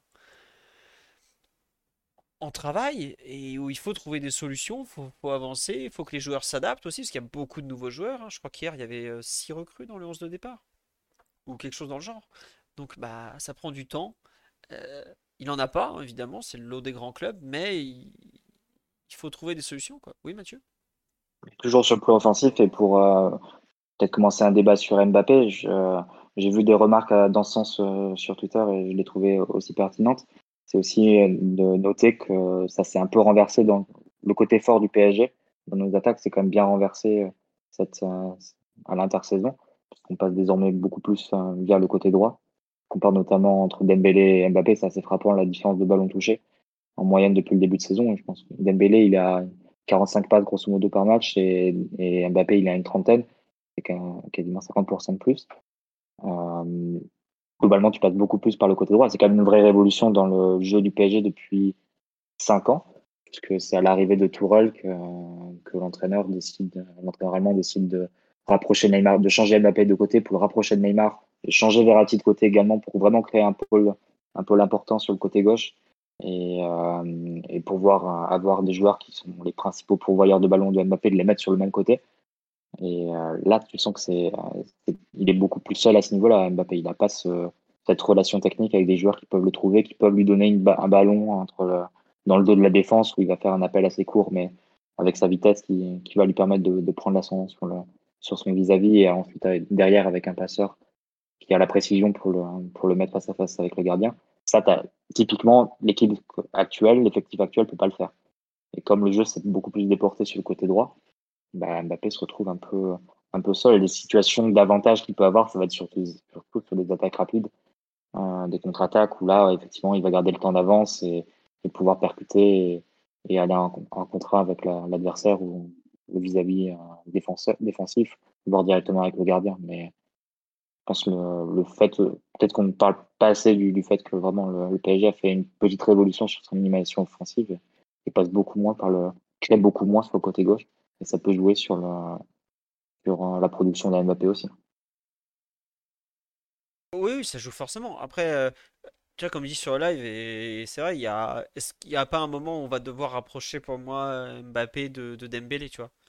Il y a, y a quelque chose qui était très efficace au début de l'ère. Euh, Enrique, c'est que Mbappé allait dans le jeu chercher Dembélé, Dembélé allait chercher Mbappé, et tu avais beaucoup de, situations qui venaient de ça. Et j'ai l'impression, comme tu dis, on a beaucoup développé le côté droit, on a finalement pas mal excentré Mbappé, et aujourd'hui Mbappé se retrouve un peu comme un couillon à devoir... Bah, tu joues avec Vitinha qui, euh, malgré euh, toute sa bonne volonté, est pas un joueur qui fait des choses très concrètes, hein, pour être poli. Euh, qui pareil, a pas spécialement aujourd'hui d'atome crochu avec Mbappé sur ce côté gauche. Hein. on l'a vu en deuxième mi-temps où il, lui donnait la balle, il disait bah, vas-y, euh, accélère. Hein. Mbappé se retrouve un peu isolé collectivement, ce qui est quand même très dommage puisque ça reste ton meilleur joueur. Et tu sais pas trop euh, comment tu vas pouvoir t'en sortir. Alors, euh, il y a le, le, fantasme de Asensio qui va revenir, mais comme tu l'as dit, Mathieu, on a deux bouts de match, il va pas forcément tout changer non plus. Il sera peut-être plus adapté, mais est-ce qu'il va tout changer? On peut en douter. Euh, Barcola a une très bonne relation avec Mbappé, oui. Mais Barcola, il, a du mal à être concret aussi. Hier, Barcola, par exemple, il fait une bonne entrée en 10 minutes. Mais il passe euh, Calabria trois fois, il met trois fois les centres dans les bras de Maignan ou sur les Mignanais. Donc, euh, Barcola est un joueur encore en apprentissage, même si je suis aujourd'hui, c'est peut-être celui qui a la meilleure relation avec Mbappé parmi ceux qui jouent sur le côté gauche. Donc, on nuance quand même un tout petit peu parce que si tu mets vraiment un joueur très excentré comme Barcola, ou ça peut être Dembélé dans ton idée si tu veux le mettre à gauche, euh, du coup, tu le ressentes complètement Mbappé et tu lui coupes la possibilité d'aller vers l'extérieur. Donc, euh, c'est aussi la, difficulté. C'est aussi, je pense, pour ça que euh, Luis Enrique a, travaillé sur le binôme avec Vitinha. L'un va, va prendre l'extérieur, l'autre va se recentrer, mais avec une certaine liberté durant la rencontre. Mais là, la perds vraiment si tu mets un joueur vraiment pour fixer sur l'extérieur, type Barcola ou Dembélé si tu veux le changer de côté. Mais tu vois, c'est là où je comprends pas ce que fait Luis Enrique hier en seconde mi-temps quand à l'heure de jeu il fait rentrer Lee, euh, tu es bloqué sur tes côtés, tu es une équipe qui ne centre pas, tu mets que des mecs en pied fort, et, tu attends quoi en fait? Enfin, moi c'est là où j'aurais aimé. Ok, il y a la, bonne entente euh, Hakimi Dembélé côté droit. Mais euh, tu as vu que Lee Hakimi ça pouvait marcher aussi. Tu as besoin quelque part de, de créer des choses. Ah, vraiment, ce choix, je ne le comprends pas. C'est quelque chose. Euh, il, ça fait plusieurs fois à ce moment-là. Pourquoi tu, enfin, tu vois que toi Mbappé est coincé euh, avec Lee, euh, où ça marche pas de ce côté-là? Côté opposé, t'as Dembélé qui est un peu seul, Milan qui lit très bien la relation Hakimi Dembélé. Et voilà. Alors on me dit un jour ça serait bien qu'on centre. Enfin, hier ça servait à quoi de centrer Milan, Milan avait du monde dans la, dans la surface, on était loin, on n'avait même pas des bonnes positions de centre. Bon, Quoi que je dis ça, le Ruiz fait un bon centre en toute fin de rencontre et Ramos nous fait une reprise de l'épaule en plus de faire faute. Bon voilà. Mais euh, outre même sans mettre un joueur axial en plus, un milieu comme on me dit Lille a les capacités. Oui, Lille a les capacités techniques pour jouer partout. Mais euh, quand on joue un peu, quand on est bloqué comme ça, avec euh, bah, un peu Dembélé qui est en train de se faire isoler par l'adversaire, Mbappé pareil qui est isolé de l'autre côté, pourquoi il n'y a aucune inversion de côté entre les deux ailiers alors qu'on a vu que Lucien Riquet à Brest était capable d'inverser ses deux ailiers au bout d'une demi-heure. Il avait passé Barcola à droite et Lee à gauche, ce qui avait d'ailleurs pas du tout marché. Euh, mais bon, ça c'est autre chose. Je sais pas, Omar, Mathieu, ça vous a pas choqué cette histoire de, déliés sur, sur leur pied fort alors qu'il n'y en a pas un qui centre? Oui, Omar? Je suis assez, je suis assez d'accord avec toi, notamment sur les permutations, aussi par rapport au profil de, de Colomwani, qui en réalité est un joueur euh, qui, qui, va avoir certains aspects qui ressemblent à ceux de, de Dembélé, c'est que c'est vraiment des, joueurs offensifs de volume.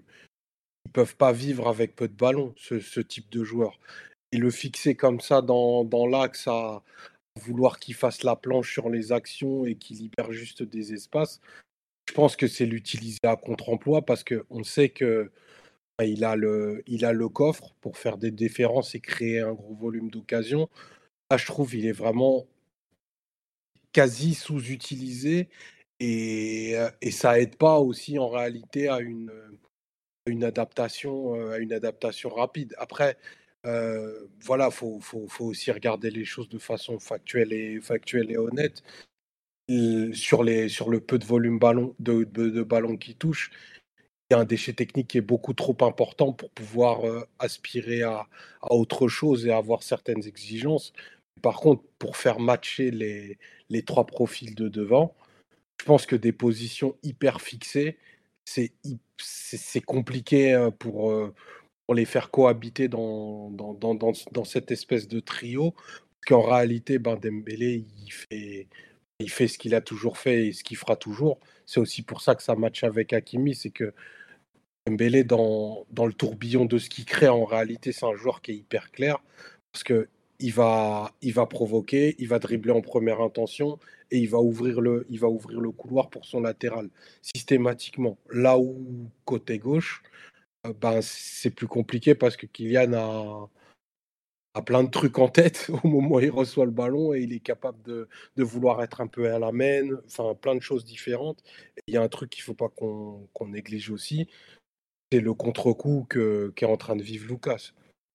Il sortait de huit mois d'arrêt, qui a absolument tout joué, à un rythme effréné pour une reprise avec des, niveaux de sprint qui, ressemblait pas à un joueur en, post-convalescence et que là, je pense qu'il y a aussi un contre-coup physique parce qu'il sort, euh, il dans des matchs pour des raisons tactiques des fois, mais il sort aussi assez tôt, je pense, pour des raisons physiques. Désolé d'avoir digressé, mais, mais pour le coup, je à ce que tu dis sur les permutations. tu as totalement raison sur le, tu peux pas animer ton couloir de la même façon avec un latéral qui monte et un latéral qui ne monte pas. Et tu, as raison de le dire. Et effectivement, Lucas est encore dans le dur physiquement hier. Euh, ça se voit. Euh, le déficit de vitesse et tout. On va basculer sur les perfs individuels. Euh, on, peut, on peut parler effectivement du match de Lucas, sauf que c'est un joueur dont on n'a pas beaucoup parlé depuis le début de la saison, même plutôt en bien en général, parce qu'il a, il a fait de très bonnes choses. Mais à Newcastle, on en avait parlé malgré son but, euh, il avait quand même été en difficulté. Hier, il est encore en difficulté, il sort à la 60e. Alors, il est très énervé au moment de sortir par rapport au carton jaune reçu, tout ça. Mais il y a des signaux que je trouve assez, euh, assez inquiétants. On voit un joueur qui est en, effectivement dans, le creux de la vague, après être très bien revenu. Ouais, il est, on me dit qu'il est dans le dur, ouais, ça fait. Athlétiquement, en vitesse, c'est compliqué pour lui en ce moment. Hein, euh, ça, il monte. Avant, sur les premiers matchs, il avait un rôle, le même rôle de couverture. On arrivait à lui faire faire 4, 5, allez, peut-être 6, 6 montées tranchantes. Aujourd'hui, quand il en fait 2, euh, peut-être je crois qu'il est monté 2, 3 fois hier, maxi. Euh, bon. Je sais pas, Omar, ce que tu en penses, c'est juste un problème athlétique, un problème tactique, parce que tu en as un peu parlé, c'est mais on est d'accord qu'il y a quand même une vraie baisse de performance euh, marquée, quoi.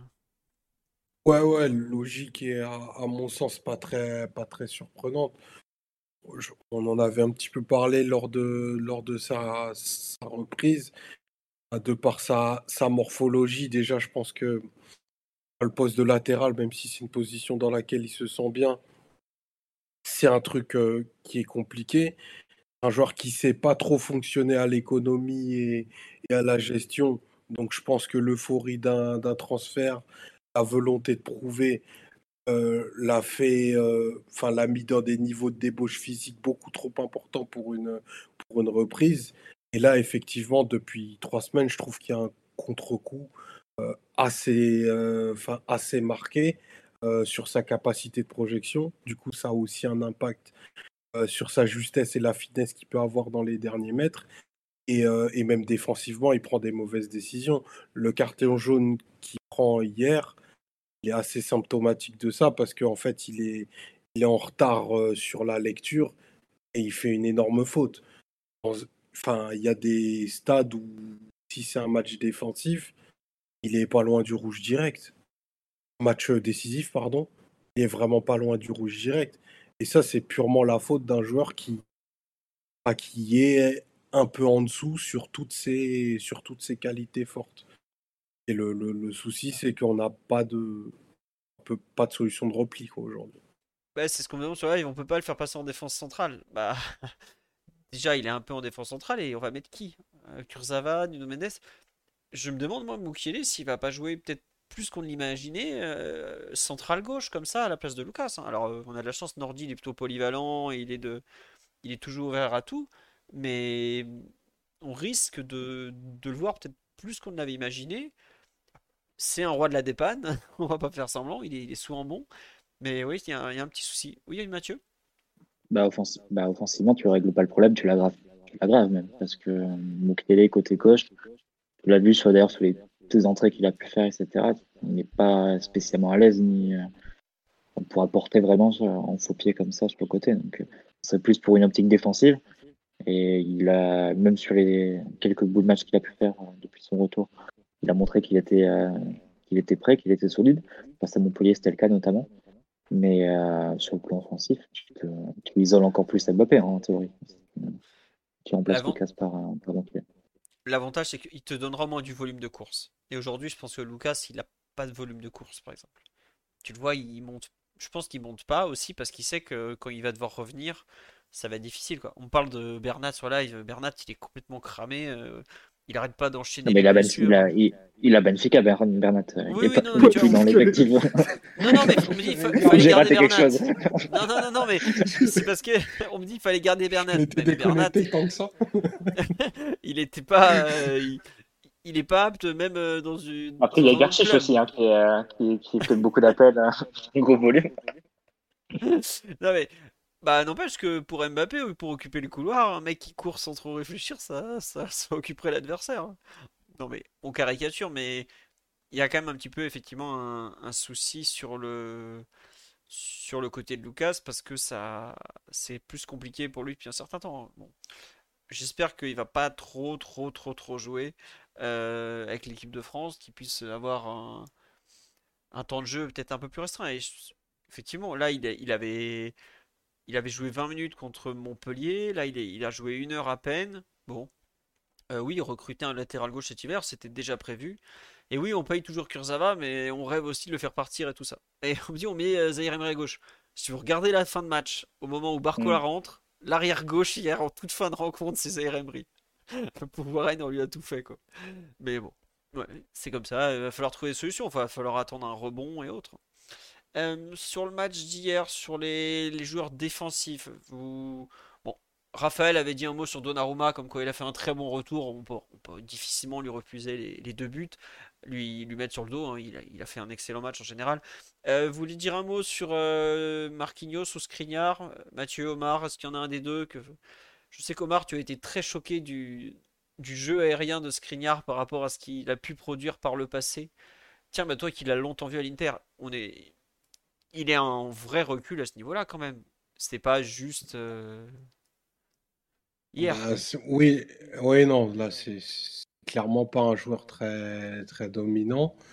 Euh, je vais je vais vite écoler, je vais vite mettre de côté euh, les débats sur sa mobilité parce que ça a jamais été un joueur très dynamique sur ses sur ses premiers appuis qui a fait des différences faisait des différences à la course, mais là, c'est vrai qu'il est, il paraît très rigide. Et là où je suis surtout vraiment très surpris, c'est le, le, à quel point il est dominé dans les airs. hier, le but que Giroud, met, il est vraiment parti dîner sur la tête de, de qui, un, lit mal la trajectoire. Parce que ben, si on regarde bien l'action, en réalité, s'il veut la jouer, il peut la jouer que de la nuque. Et de deux, ben, quand, les, quand les deux décollent, ben, celui qui a presque 40 ans, on se demande c'est lequel des deux. quoi. Et, euh, et c'est vraiment assez... Euh, c'est presque un clin d'œil parce qu'il marque de la tête dans ce match-là, mais, mais, globalement, depuis, euh, depuis son arrivée, parce qu'on commençait à faire des, à faire des bilans, il y a eu, il y a eu quelques matchs assez clean. Et je trouve qu'il dégage beaucoup, beaucoup de, fragilité, notamment lors des un contre un, euh, où bah, c'est un joueur qui n'inspire plus que ce que moi j'ai pu le voir euh, dégager en Serie A, c'est-à-dire un, défenseur qui a longtemps été euh, intraitable.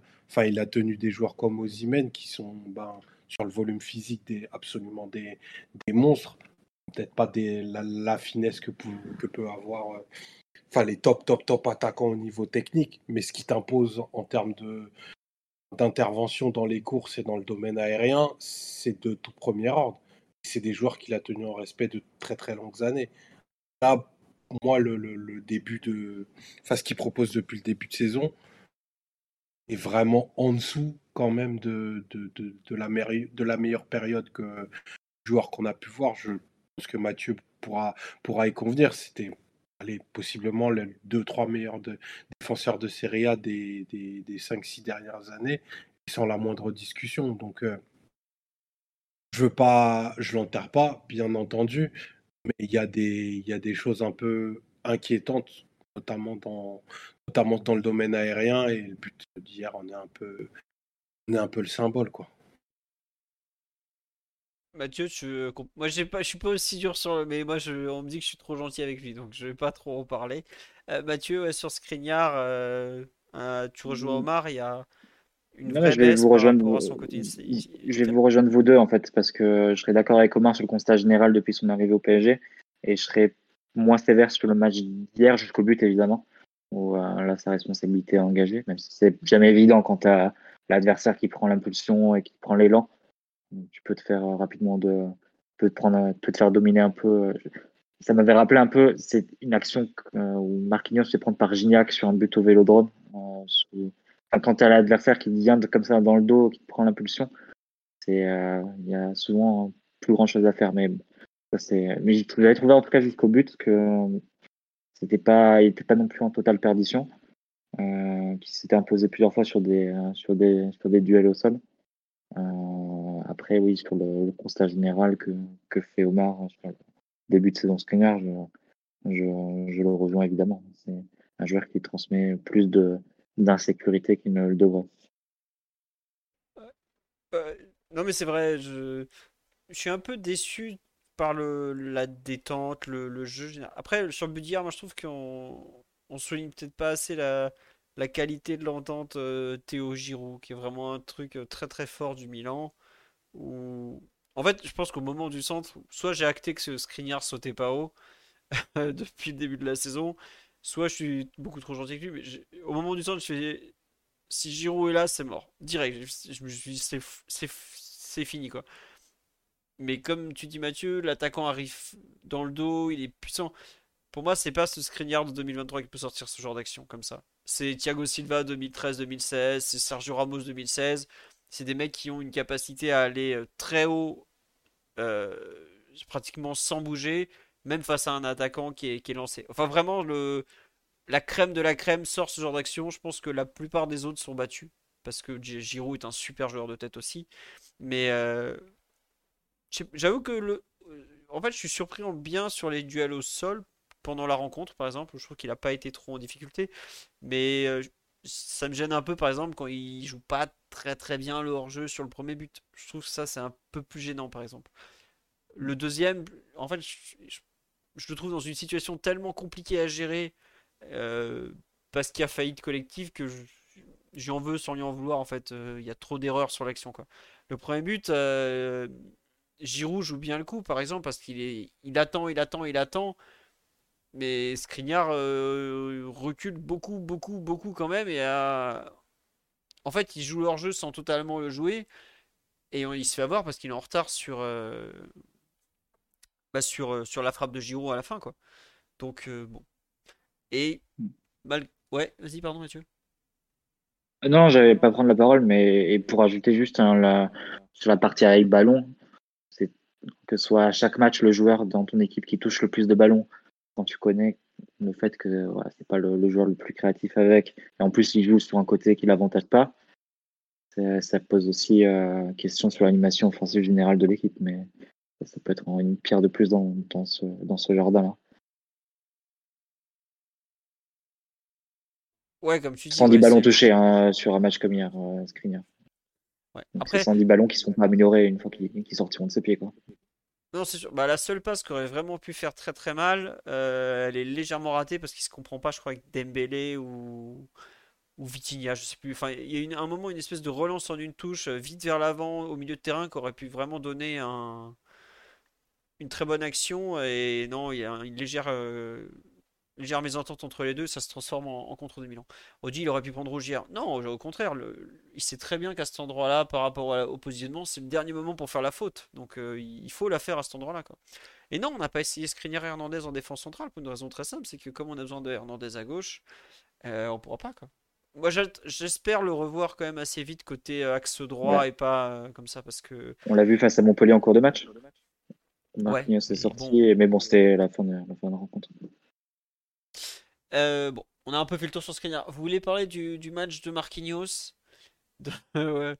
Ou pas euh, J'avoue que le, ah, le premier but, quand je l'ai vu accompagner Raphaël Léo pendant 35 mètres, j'ai eu des, relents de Madrid qui sont remontés.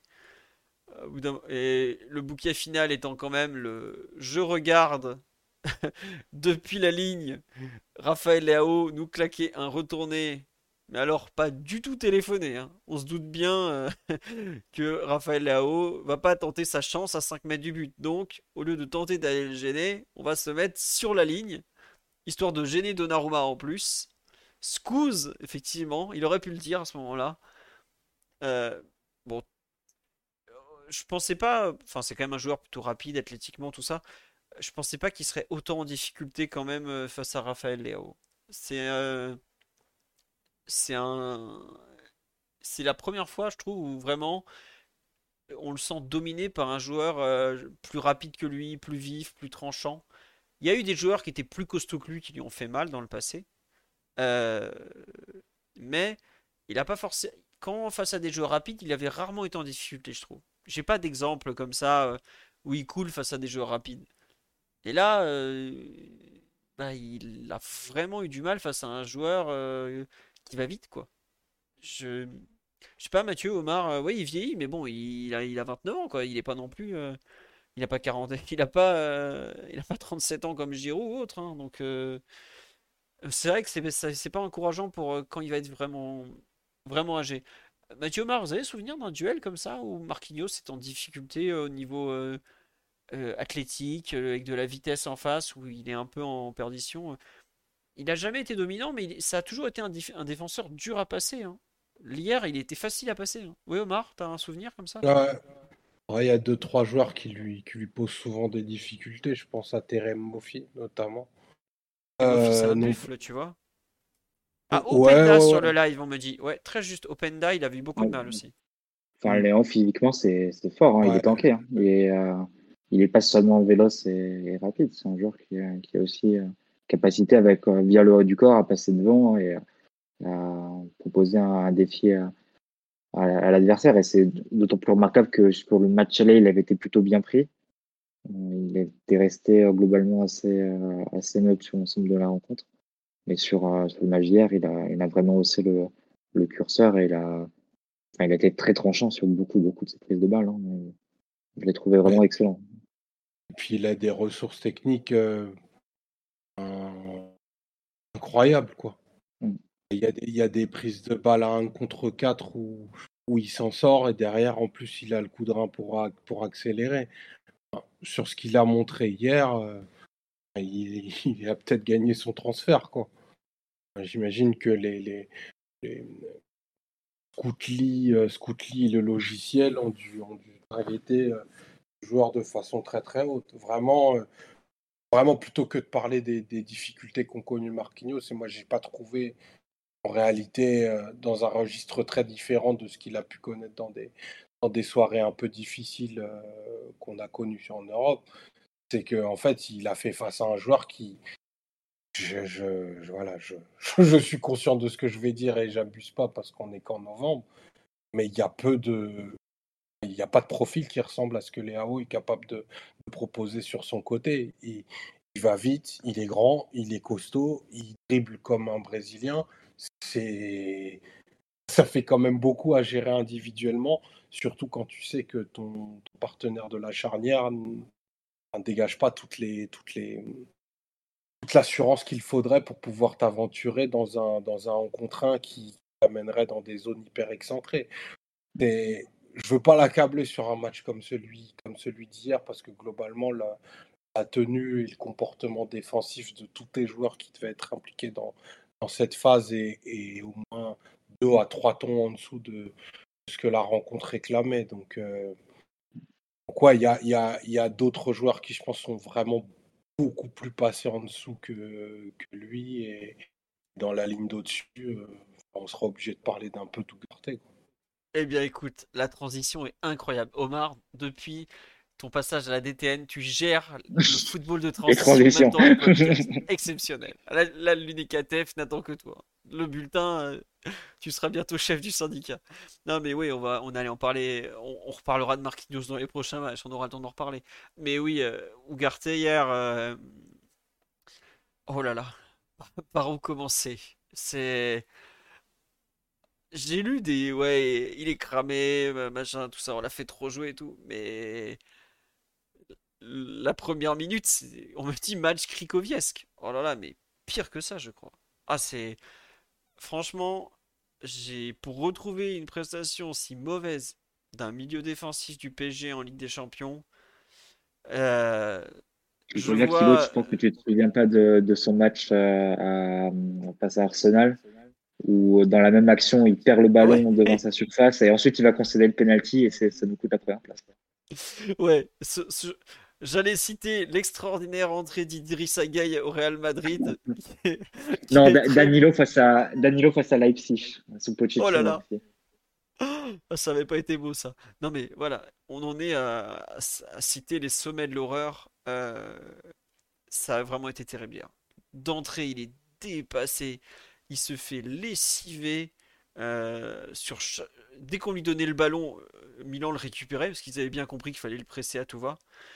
Euh, ah non, vraiment des, images qu'on n'aime pas voir. Et puis, comme tu l'as dit, Omar, surtout, euh, il s'est fait manger, mais vraiment manger dans, par Loftus-Cheek. Enfin, je sais pas s'il a gagné un, duel face à Loftus-Cheek.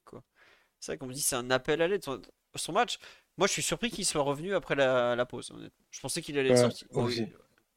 Dès la quatrième minute, c'est vrai qu'il y, a des, il y a des trucs, excuse-moi, un peu qui, laisse penser qu'il va vivre un match compliqué. Je ne sais pas si vous avez l'action en tête, mais il y a une action, je crois, côté droit, où il y a une feinte de frappe et il tombe, euh, enfin, il tombe dans la feinte, mais la tête la première et il se retrouve hors du terrain. Enfin, tu te dis, ah ouais, en fait, il est parti pour vivre une, une soirée vraiment, vraiment compliquée.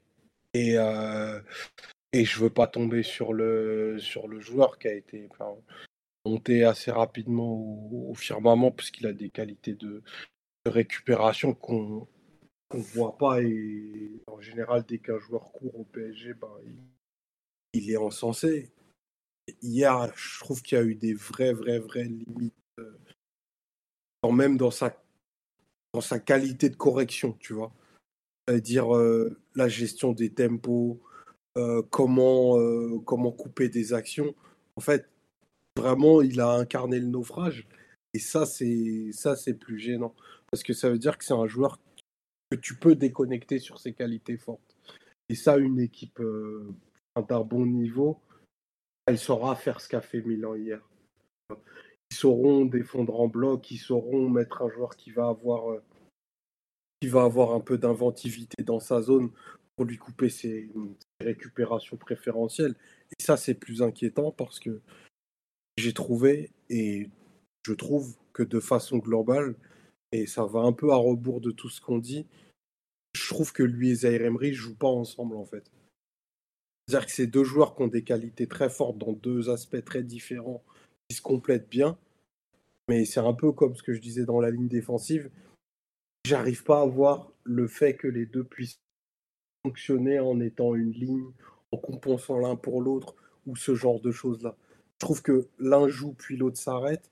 Et c'est ça systématiquement. Et hier, ben, ça s'est cruellement vu. Déjà, sur le plan offensif, il n'y a pas de relation entre les deux. Enfin, quand Paris a la balle, il y a très peu de, passes entre, entre milieu de terrain. Côté PSG, de toute façon, et les, les relations, elles se développent beaucoup plus sur les côtés. D'ailleurs, ça m'a fait sourire quand tu, euh, quand tu as dit Philo, enfin, quand vous avez dit vous deux, que euh, vous étiez surpris qu'il soit revenu sur la pause après la, la mi-temps. Bon, il est revenu, oui et non. Il était peut-être présent physiquement, mais il a touché trois ballons en 15 minutes hein, euh, après la...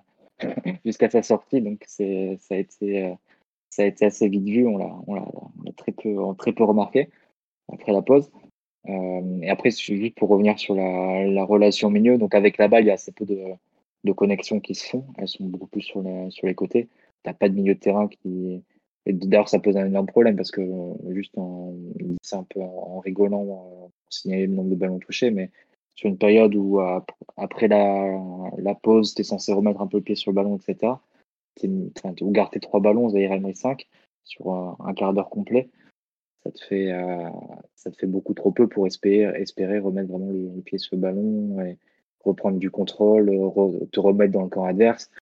Euh, c'est des problèmes qui sont contournés depuis le début de saison parce que tu vas passer par les côtés. Mais à un moment, tu peux pas non plus euh, mettre toute la poussière sous le tapis. Tu es obligé d'affronter certaines limites et des adversaires. Parfois mettre le ballon dans l'axe et, voir ce que tu peux faire avec. Et en l'occurrence, tu crées pas grand chose avec ce milieu de terrain là. Et, euh, et sur le plan défensif, je rejoins aussi euh, le constat euh, que Fomar, dans le sens que bah, c'est des joueurs qui vont monter à tour, à tour sur le porteur, mais qui vont pas vraiment être faire partie de la même ligne en fait sur le plan défensif. Euh, T'as pas vraiment de phase en repli euh, 4-4-2 compact en bloc médian bas. Euh, t'as as, l'impression que tu dois gérer beaucoup de situations d'urgence en fait, des situations où tu vas un peu courir vers, vers ton but. Et t'as pas ces situations plus en maîtrise où tu vas poser tes deux lignes de 4 et attendre un peu et essayer de défendre collectivement de façon un peu plus zonale et, prudente? Et euh, à voir si ça sera plus développé sur le prochain match. Mais du coup, t'as pas l'impression d'avoir une ligne en fait euh, défensive. T'as l'impression d'avoir des joueurs qui vont, avoir des actions défensives euh, au tour à tour, mais qui vont pas vraiment jouer l'un en fonction de l'autre. Donc, après, c'est peut-être qu'une impression aussi, mais On va voir. hein, ça, paraît, ça paraît être un parti pris euh, assez clair pour moment. Mais tu vois, euh, sur le match d'hier, moi, il y a un truc qui me choque face à Loftus Cheek, notamment parce que je reviens, mais c'est vraiment le duel marquant de- du match de Garté.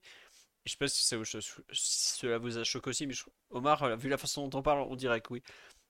C'est depuis qu'il est arrivé à Paris, Ugarte, il a quand même su montrer des capacités dans la récupération technique. Il y avait une vraie technique défensive dans ce qu'il faisait. Et hier, il n'y a rien de tout ça en fait. Technique, il l'oublie complètement. Il se jette euh, bêtement. Il joue uniquement à l'énergie. Il débranche complètement le cerveau. Mais c'est pas, enfin c'est pas la Coupe de France hier soir. C'est la Ligue des Champions. C'est San Siro face à un mec euh, qui a quand même un certain niveau, qui est international. Euh, on parle du dur, mais s'il est usé au bout d'une minute, c'est un vrai problème en fait. Parce que ce que je décris, son premier quart d'heure, et même Krikoviak a dû dire euh, non, non, tu, tu fais honte à mon numéro là. C'était vraiment euh, effroyable. Je peux pas, je veux pas entendre qu'on me parle d'usure sur le début de match où il est concentré, où il est prêt. euh, Il y a un vrai problème. Et c'est là où je, m'inquiète par rapport aux limites du joueur. C'est qu'on a l'impression qu'il s'est fait sortir de ce qu'il sait faire par Milan. Et comme tu dis Omar, si Milan a su le faire, alors Pioli est un bon entraîneur, Milan est une bonne équipe. Imaginez ce que Guardiola est capable de lui faire faire. hein. Donc c'est vraiment. Hier, il y a, quand on voit le match d'Ougarté, je trouve qu'il y a un sale goût de, de limite qui s'affiche en fait. On a eu beaucoup de. Comment dire De très bons matchs de sa part depuis le début de la saison. On va pas lui retirer ça. Mais c'est la première fois qu'il joue dans un. face à un adversaire peut-être de ce niveau technique, ce niveau de maturité tactique aussi. Et Newcastle, ça avait déjà été un premier avertissement. Hein. Voilà. Mais je, dis ça dans le sens où Newcastle, euh, Eddie Howe, c'est un joueur, un, pardon, c'est un entraîneur qui a jamais joué, qui a jamais coaché en dehors de l'Angleterre, qui a jamais fait des matchs de Coupe d'Europe. Pioli, il a ça dans son bagage. Le Milan a une relation à la Coupe d'Europe qui est forte. C'est un club qui sait s'adapter. Il, y a une vraie culture tactique au Milan AC ou même en Italie en général, qu'il n'y a pas forcément en Angleterre. C'est plus dans ce sens-là que je le dis. Et là, hier, tu vois, euh, des enfin, un, comment dirais-je, un, un joueur qui se fait sortir du match en fait par l'équipe adverse et dès la première minute. Et plutôt que de se raccrocher à ses fondamentaux, il se délite complètement en fait. Parce que c'est... Il y a une sorte de fuite en avant, c'est-à-dire qu'il va encore essayer de jouer plus de duels, de, de, sortir, etc. Mais sans avoir peut-être le, le, niveau physique à l'instant T pour le, pour le faire. Qui n'était pas dans, dans, un bon jeu, etc. Non, il est là dans l'absolu, mais euh, sur un match comme hier, clairement, il n'était pas à son meilleur niveau sur ce plan, sur ce plan-là. Et pourtant, il allait quand même euh, parfois chercher vraiment haut. Et il y, a, y, a, une action qui m'a marqué, c'est quand il perd complètement ses appuis en milieu fin de première mi-temps. T'as l'impression qu'il glisse un peu et il finit, euh, il finit, il finit par terre, simplement. donc c'est un match vraiment à oublier pour lui où il est complètement passé à côté aussi bien avec que sans ballon. Donc, vraiment, vraiment rien à retirer de ce match. Ouais. On nous dit ce qui fait peur. Ah, c'est par rapport à Lucien Riquet, le fait qu'il ait trop d'orgueil. On, verra sur la suite. Il a corrigé des choses. Enfin, un truc qui, est passé inaperçu, c'est que hier, on joue avec la même compo qu'au match aller et que le match euh, contre Dortmund original. Le, le fameux 4-2-4, très marqué 4-2-4 de Newcastle, il l'a jamais réutilisé depuis. Bon, euh, il, les revoit les matchs. Voilà. Peut-être pas d'orgueil ou quoi, mais après, il y a des limites de l'effectif, par contre. Oui, voilà, oui. Ah, enfin, je pense pas qu'au coup d'envoi, il avait imaginé que Ougarté ferait une prestation individuelle aussi pauvre. Euh, vraiment. Euh, non, mais c'est en même temps, c'est un joueur qui a zéro référence en Ligue des Champions euh, sur le plan technique ou sur. Enfin, c'est une inconnue. Hein. Tu, ça, ça, rejoint un peu les débats qu'on avait durant durant l'été sur l'avenir un peu du milieu de terrain, etc. Ton milieu de terrain, c'est une inconnue complète. Même Zaire Emery, pour le moment, c'est une plaisante surprise. Je sais pas combien de temps ça va durer, s'il va pas y avoir un contre-coup, et, etc. Mais base, euh, ton trio de milieu de terrain, c'est Vitinha, c'est donc Ougarté qui vient du Sporting, qui avait quelques matchs de Ligue des Champions avant de avant d'arriver au PSG, mais euh, c'était euh, surtout l'Europa League pour, pour lui. Et, euh, et Zaire Emery qui avait un match, je pense, en Ligue des Champions face au Bayern en tant qu'arrière droit. ouais, milieu droit. Ouais. Milieu droit, pardon. Milieu droit 4 milieu droit 4 exactement. Ouais, voilà, le droit, c'était plus tard en championnat.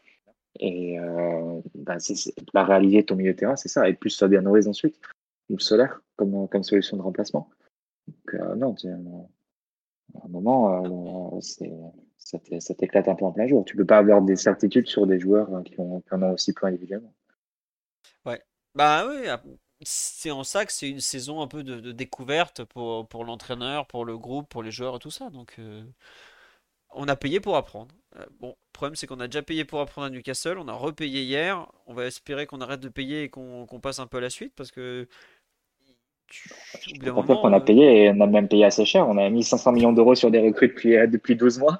Donc, ce serait intéressant que l'équipe s'améliore au bout d'un moment, enfin, qu'on voit des, choses, des choses sur le terrain. Alors, j'en ai parlé avec euh, Todd Bolly, il m'a dit normalement tu récupères des tours de draft. Au bout d'un milliard et demi. Tous les milliards, tu as un choix du premier tour. Donc euh, là, il, vise Wembanyama pour le poste de neuf. Vous inquiétez pas, ça va le faire.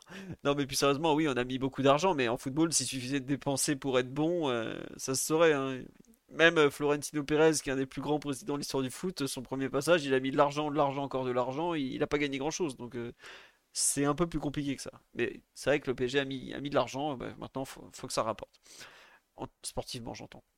Euh, sur le milieu, je, pense que le match de Vitinha va jeter un, un voile pudique dessus. Hein. Monsieur le football, il faut prendre des vitamines. libérer son Neymar. libérer son Neymar. C'est visiblement criant. Je crois que la naissance de la petite Mavi a fait dire à Viti Oh non, il m'envoie la descendance parce que depuis ça va plus du tout là, c'est terrible. Il y avait, il y avait Verratti dans les, dans les tribunes, donc je pense qu'il était un peu intimidé aussi. On le comprendre. on peut le comprendre.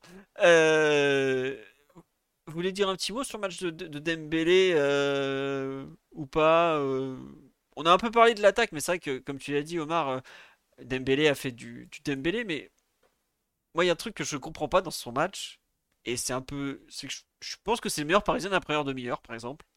Il touche la barre, action où il aurait pu marquer un but extraordinaire, et ensuite, il se met à tirer tout le temps. Euh, franchement, il, est dur à suivre, Ousmane. Vraiment, il est dur à suivre.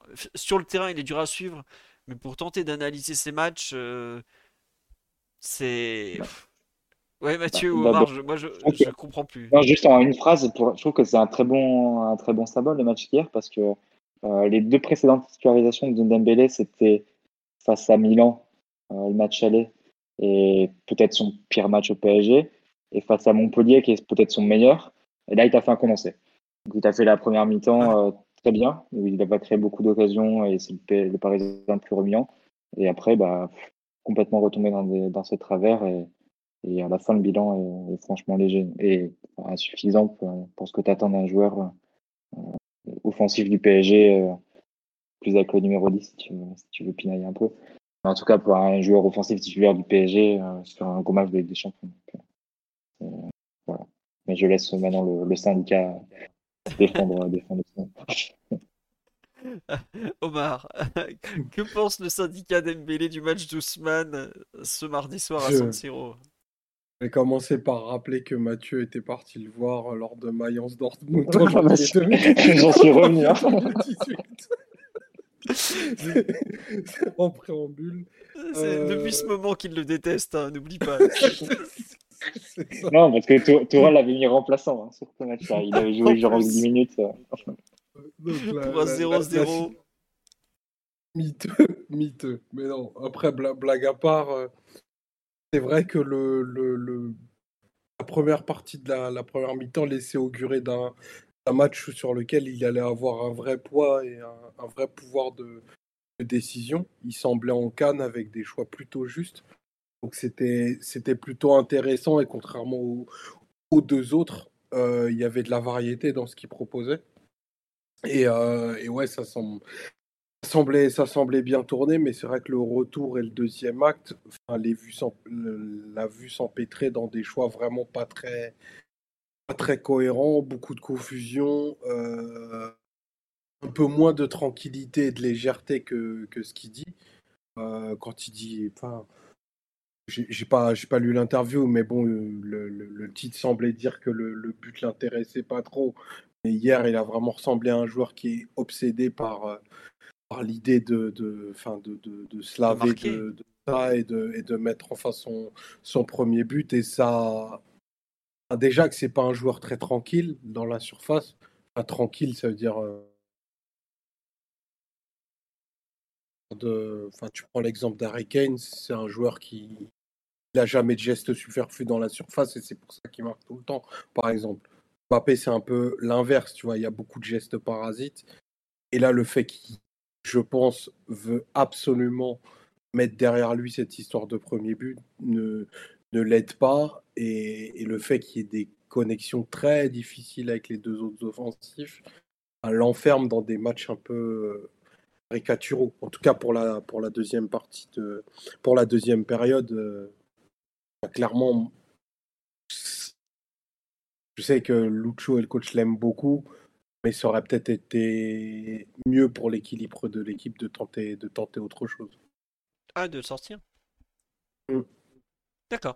Non, remarque qu'on dit sur live qui effectivement qui résume euh, beaucoup de choses de, de l'ami Ousmane, c'est quand on te dit ouais, le contrôle raté dans, en fin de rencontre là sur la très bonne passe de Marquinhos, il te rate pas un contrôle du match, mais il te rate celui où il peut se mettre en position de marquer quoi. C'est. tu vois, et c'est pas, c'est pas technique. Enfin, c'est même pas en réalité techniquement, je pense que c'est mental. Il n'est il est pas connecté à ce moment-là. C'est pour ça qu'il le rate d'autant, parce que je crois qu'elle va en 6 mètres euh, quand il la contrôle.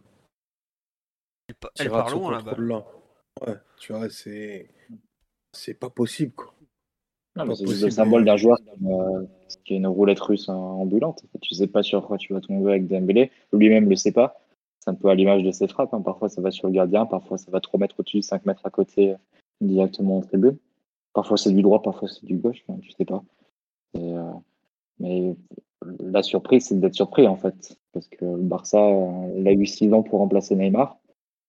Ils ont vu ce que ça donné. Bah, nous, on a décidé de, refaire la même chose. Donc, on va voir si en tentant la même chose, on va avoir un résultat différent. Mais pour le moment, c'est difficile d'être surpris que, que ça tourne comme c'est en train de tourner. Bah, en fait, tu vois, il y a.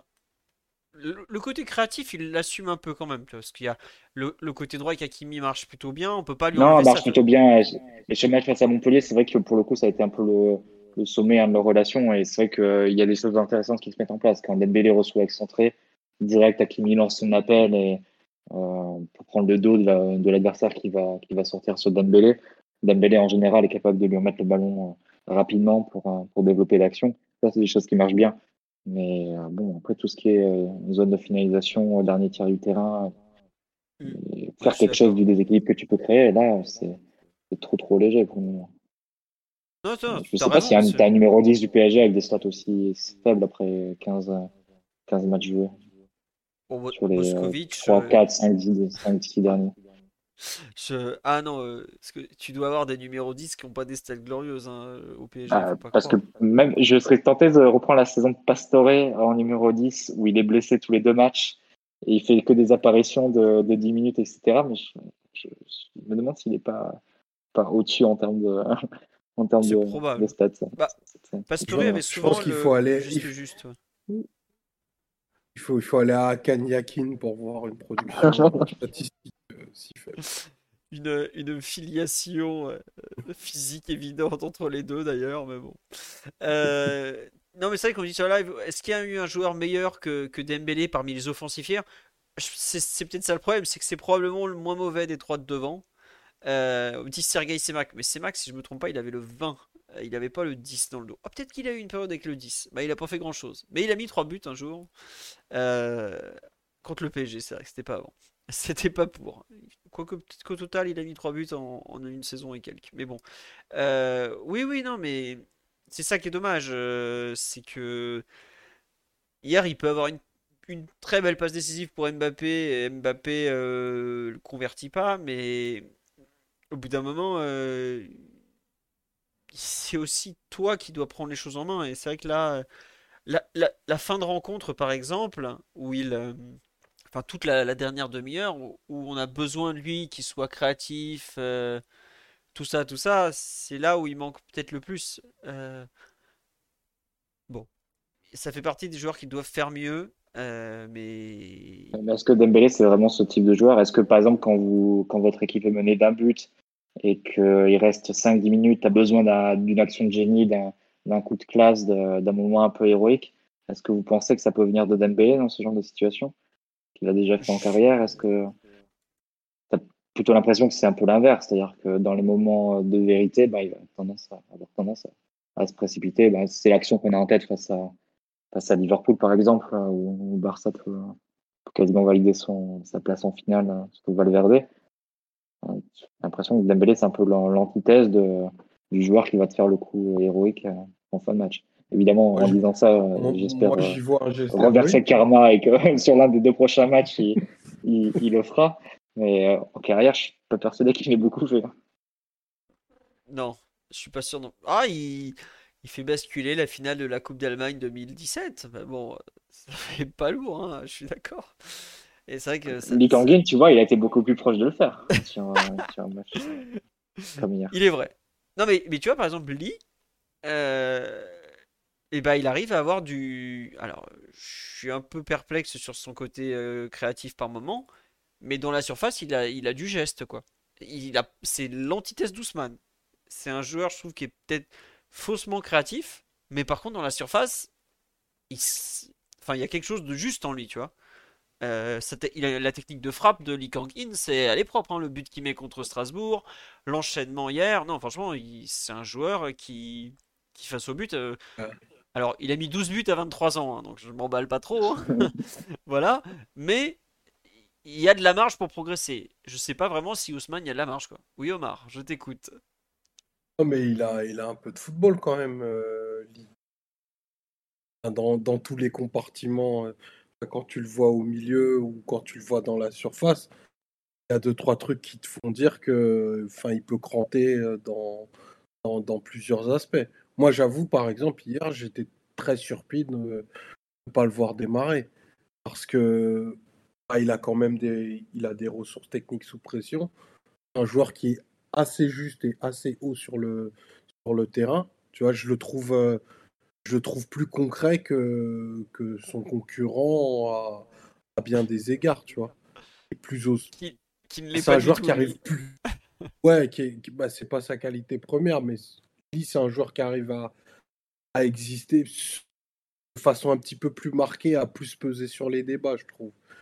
Donc, euh, bon, après, ça tourne beaucoup et, l'émulation profite, mais tu vois, même sur la petite entrée, bah, il y a quand même. Euh, enfin, il arrive toujours à produire, quoi. Et ça, c'est intéressant.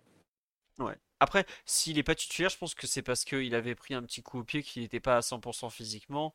Et, et c'est peut-être un joueur plus important à, avoir sur le banc que Vitinha. Quoi. Lui, tu peux le faire rentrer à trois postes.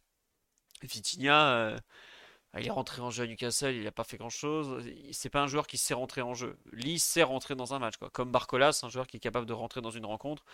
Est-ce que c'est pas intéressant de le garder sur le banc touche au coup d'envoi, sachant qu'il y avait un petit problème? Bon, peut-être. À voir pour la suite, mais c'est vrai que ça fait partie. Euh, Lee, pour Vitinha et pour Barcola, c'est aujourd'hui le, joueur qui semble pratiquement le, plus à même à occuper euh, pour l'instant ce poste. À suivre, il y a encore pas mal de matchs. Euh, qu'est-ce que je veux dire? Bon, le match de Colomoni, on en a déjà parlé. Vous voulez dire un mot sur le match de Mbappé ou pas? On en a un peu parlé sur le fait qu'il était isolé du reste de l'équipe et tout. Peut-être quelque chose sur ces, occasions manquées. Bah, il y en a deux notamment.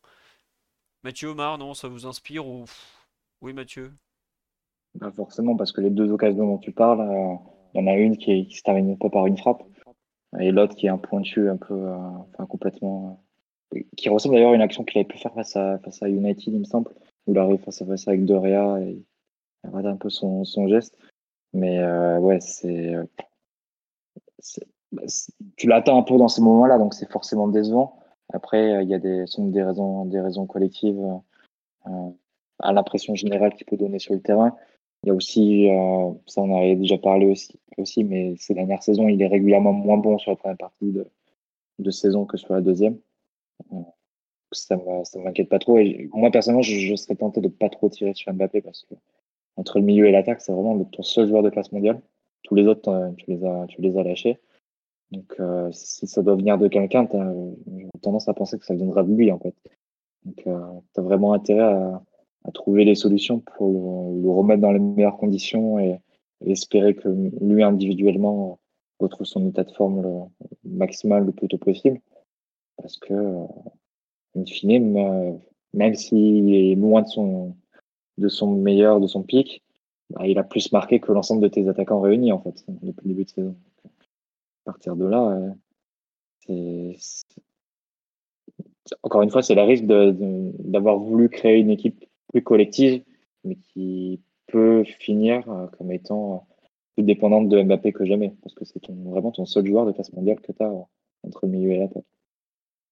Ouais, et comme tu dis, ouais, c'est lui qui peut te faire la décision. Bah, c'est ce qui se passe au match aller, par exemple. Parce que t'es pas bien embarqué. C'est ça, le match aller, t'es vraiment. C'est ça, le match aller, tu ne développes pas de, très bonnes sensations jusqu'au but. je pense que c'est lui le seul qui va frapper jusqu'au but du 1-0 pour le PSG.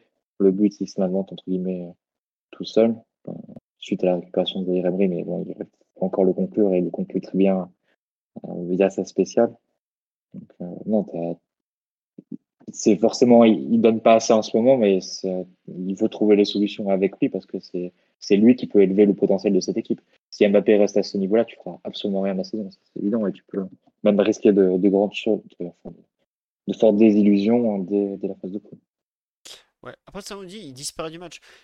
Je suis pas sûr qu'il disparaisse du match, c'est juste que les espaces se compriment et que euh, bah, il peut pas s'exprimer parce que le ballon n'arrive pas bien. Euh, en deuxième mi-temps, il touche régulièrement la balle au final. Il tente un peu de percuter, mais il est bien pris par Milan. Sorte de prise à 2, à 3. Euh, le ballon circule pas assez vite côté PSG, je trouve, pour le, mettre un peu de façon utile. Et il, ouais, il la touche pas dans les bonnes conditions. Il, est, rarement lancé. Si, il y a l'espèce de 1-2 avec Gonzalo Ramos où il arrive à frapper en angle très fermé. Je suis d'accord avec lui, il me dit pourquoi il va pas un peu côté droit pour, euh, pour alterner, pour voir des choses? Ça, euh, enfin, moi je l'ai dit tout à l'heure, hein, je comprends pas trop le, le, la volonté absolue de Luis Enrique sur ce match d'avoir fixé les joueurs comme ça en deuxième mi-temps quand euh, au contraire Milan était dans un fauteuil pour défendre quoi. Donc, euh.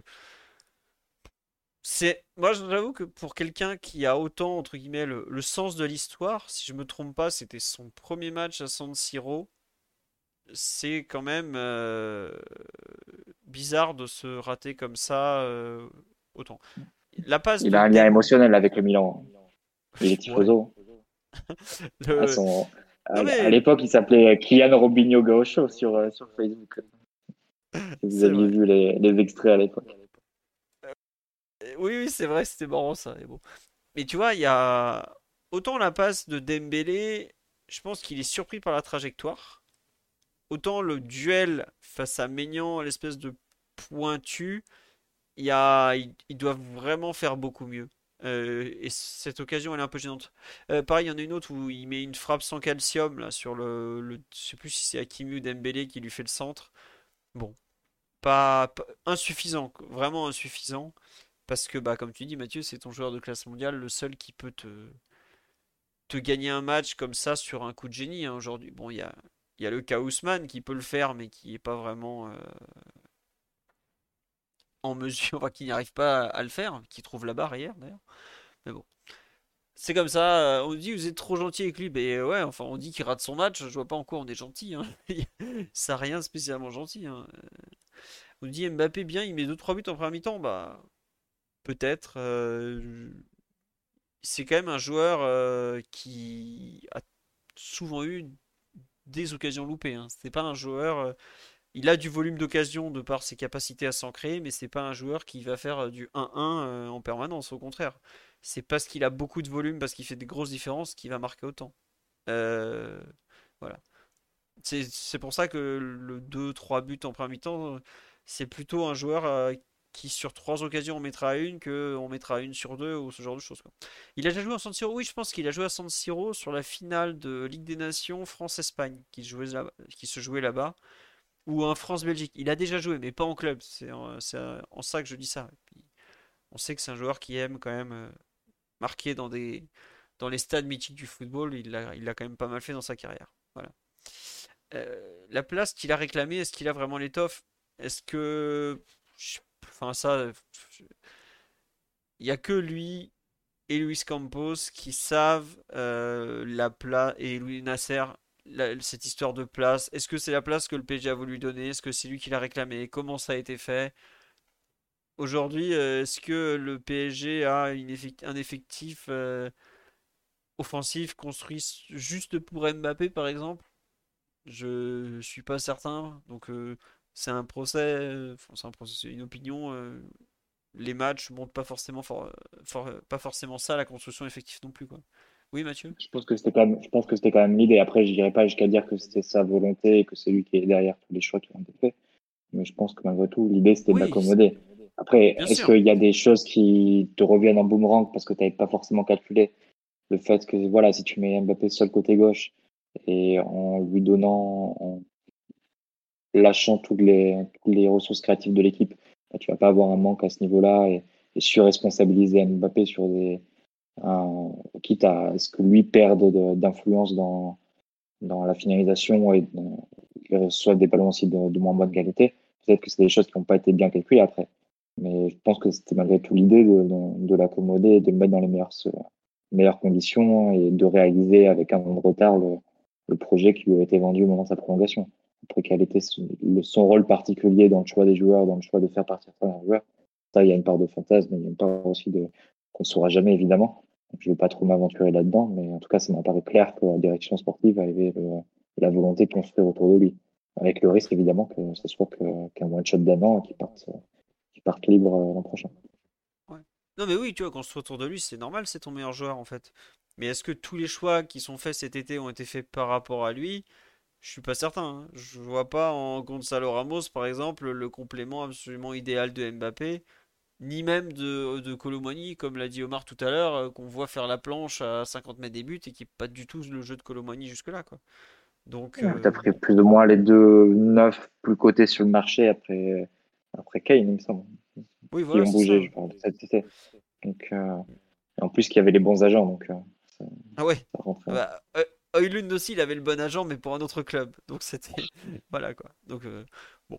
Après, c'est un débat sans fin. On, on, verra à la fin de la saison où il en est. Et pour ceux qui me demandent, il en est à 14 matchs cette saison et 12 buts.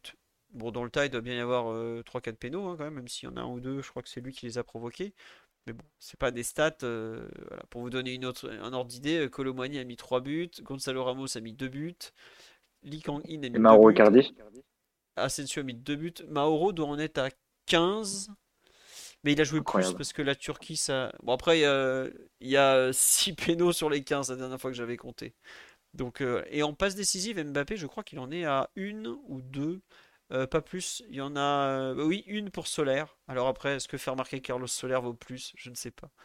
Euh, voilà. Non, non, mais- et il y a un penalty provoqué au moins à Toulouse sur un dribble. Maintenant, euh, Transfermarkt ne les compte plus comme des passes décisives, les penalties provoqués. Mais bon, ça, je sais pas comment ils font leur affaire. Toujours est-il que c'est vrai que quand il est pas là, tu marques pas beaucoup. Euh, on a fait le tour sur ce Milan AC PSG. On a été très complet parce qu'on en est quand même à 2h15 de débrief. On espère que ça vous a plu. Il faut impérativement que je remercie les subbers. Je vous ai oublié en cours d'émission. Je m'excuse mille fois. Donc merci à Gloxen Balken, à Bisou, à Enki18, à Mamia Ouhou et à euh, oh, bah, Aurel BJ. Tout ça, c'était le podcast d'avant. Donc un grand merci à vous. Euh, on se retrouvera. Les U19, c'est comment? Oh, Honnêtement, je suis épuisé. J'ai pas le courage. Euh, euh, terrible coup de poignard. 94e minute tête, tête sur une frappe ratée, enfin pas ratée mais qui partait pas bien. Terrible. Ils ont, ils sont moins bons que Milan, mais ils se sont battus, ils ont pas lâché, ils ont joué avec la tête. Match très formateur, mais très très très frustrant. Heureusement, par contre, dans le même temps que Dortmund et Newcastle ont fait match nul 2-2, ça, on risque de jouer la qualification si tout va bien à Dortmund lors de la dernière journée, euh, bah, aussi bien chez, les pros que chez les U19. Voilà. Écoutez, sur ce, euh, à bientôt. Prochain podcast lundi soir. On reviendra à l'heure habituelle pour débriefer ce Reims PSG qui s'annonce fort compliqué. Soyez prêts samedi parce que ça va piquer. Will Steele n'est pas du genre à laisser passer les, grosses occasions et ça va essorer un peu côté Paris Saint-Germain. Donc euh, on en reparlera tout ça. Dès demain, toujours, il y aura des articles sur le site, tout ça, tout ça. Et voilà. On espère qu'on a été complet, mais je pense que vu le temps, on l'a été. On vous remercie énormément pour votre fidélité, tous vos gentils messages, tout ça, tout le temps, même dans les après trucs et tout ça. Et dans, dans les commentaires YouTube que je lis. J'ai pas le temps de répondre à tout le monde, je suis désolé au fait. Euh, mais je le lis, je vois que des fois vous répondez entre vous, ça fait très plaisir. Et je- j'essaye quand j'y pense, mais j'avoue que j'ai beaucoup de trucs à faire, donc j'ai pas le- tout le temps, tout le temps, le temps. Mais je les lis en tout cas. Allez, merci à tous, à très vite. euh, et puis bah, bonne soirée tout le monde. Ciao, ciao, bonne nuit même vu l'heure. Ciao. Ciao, la bise. Voilà. Vive l'open source. Merci Omar, ça ne je le faisais à ta place, ça m'avait manqué. Merci beaucoup.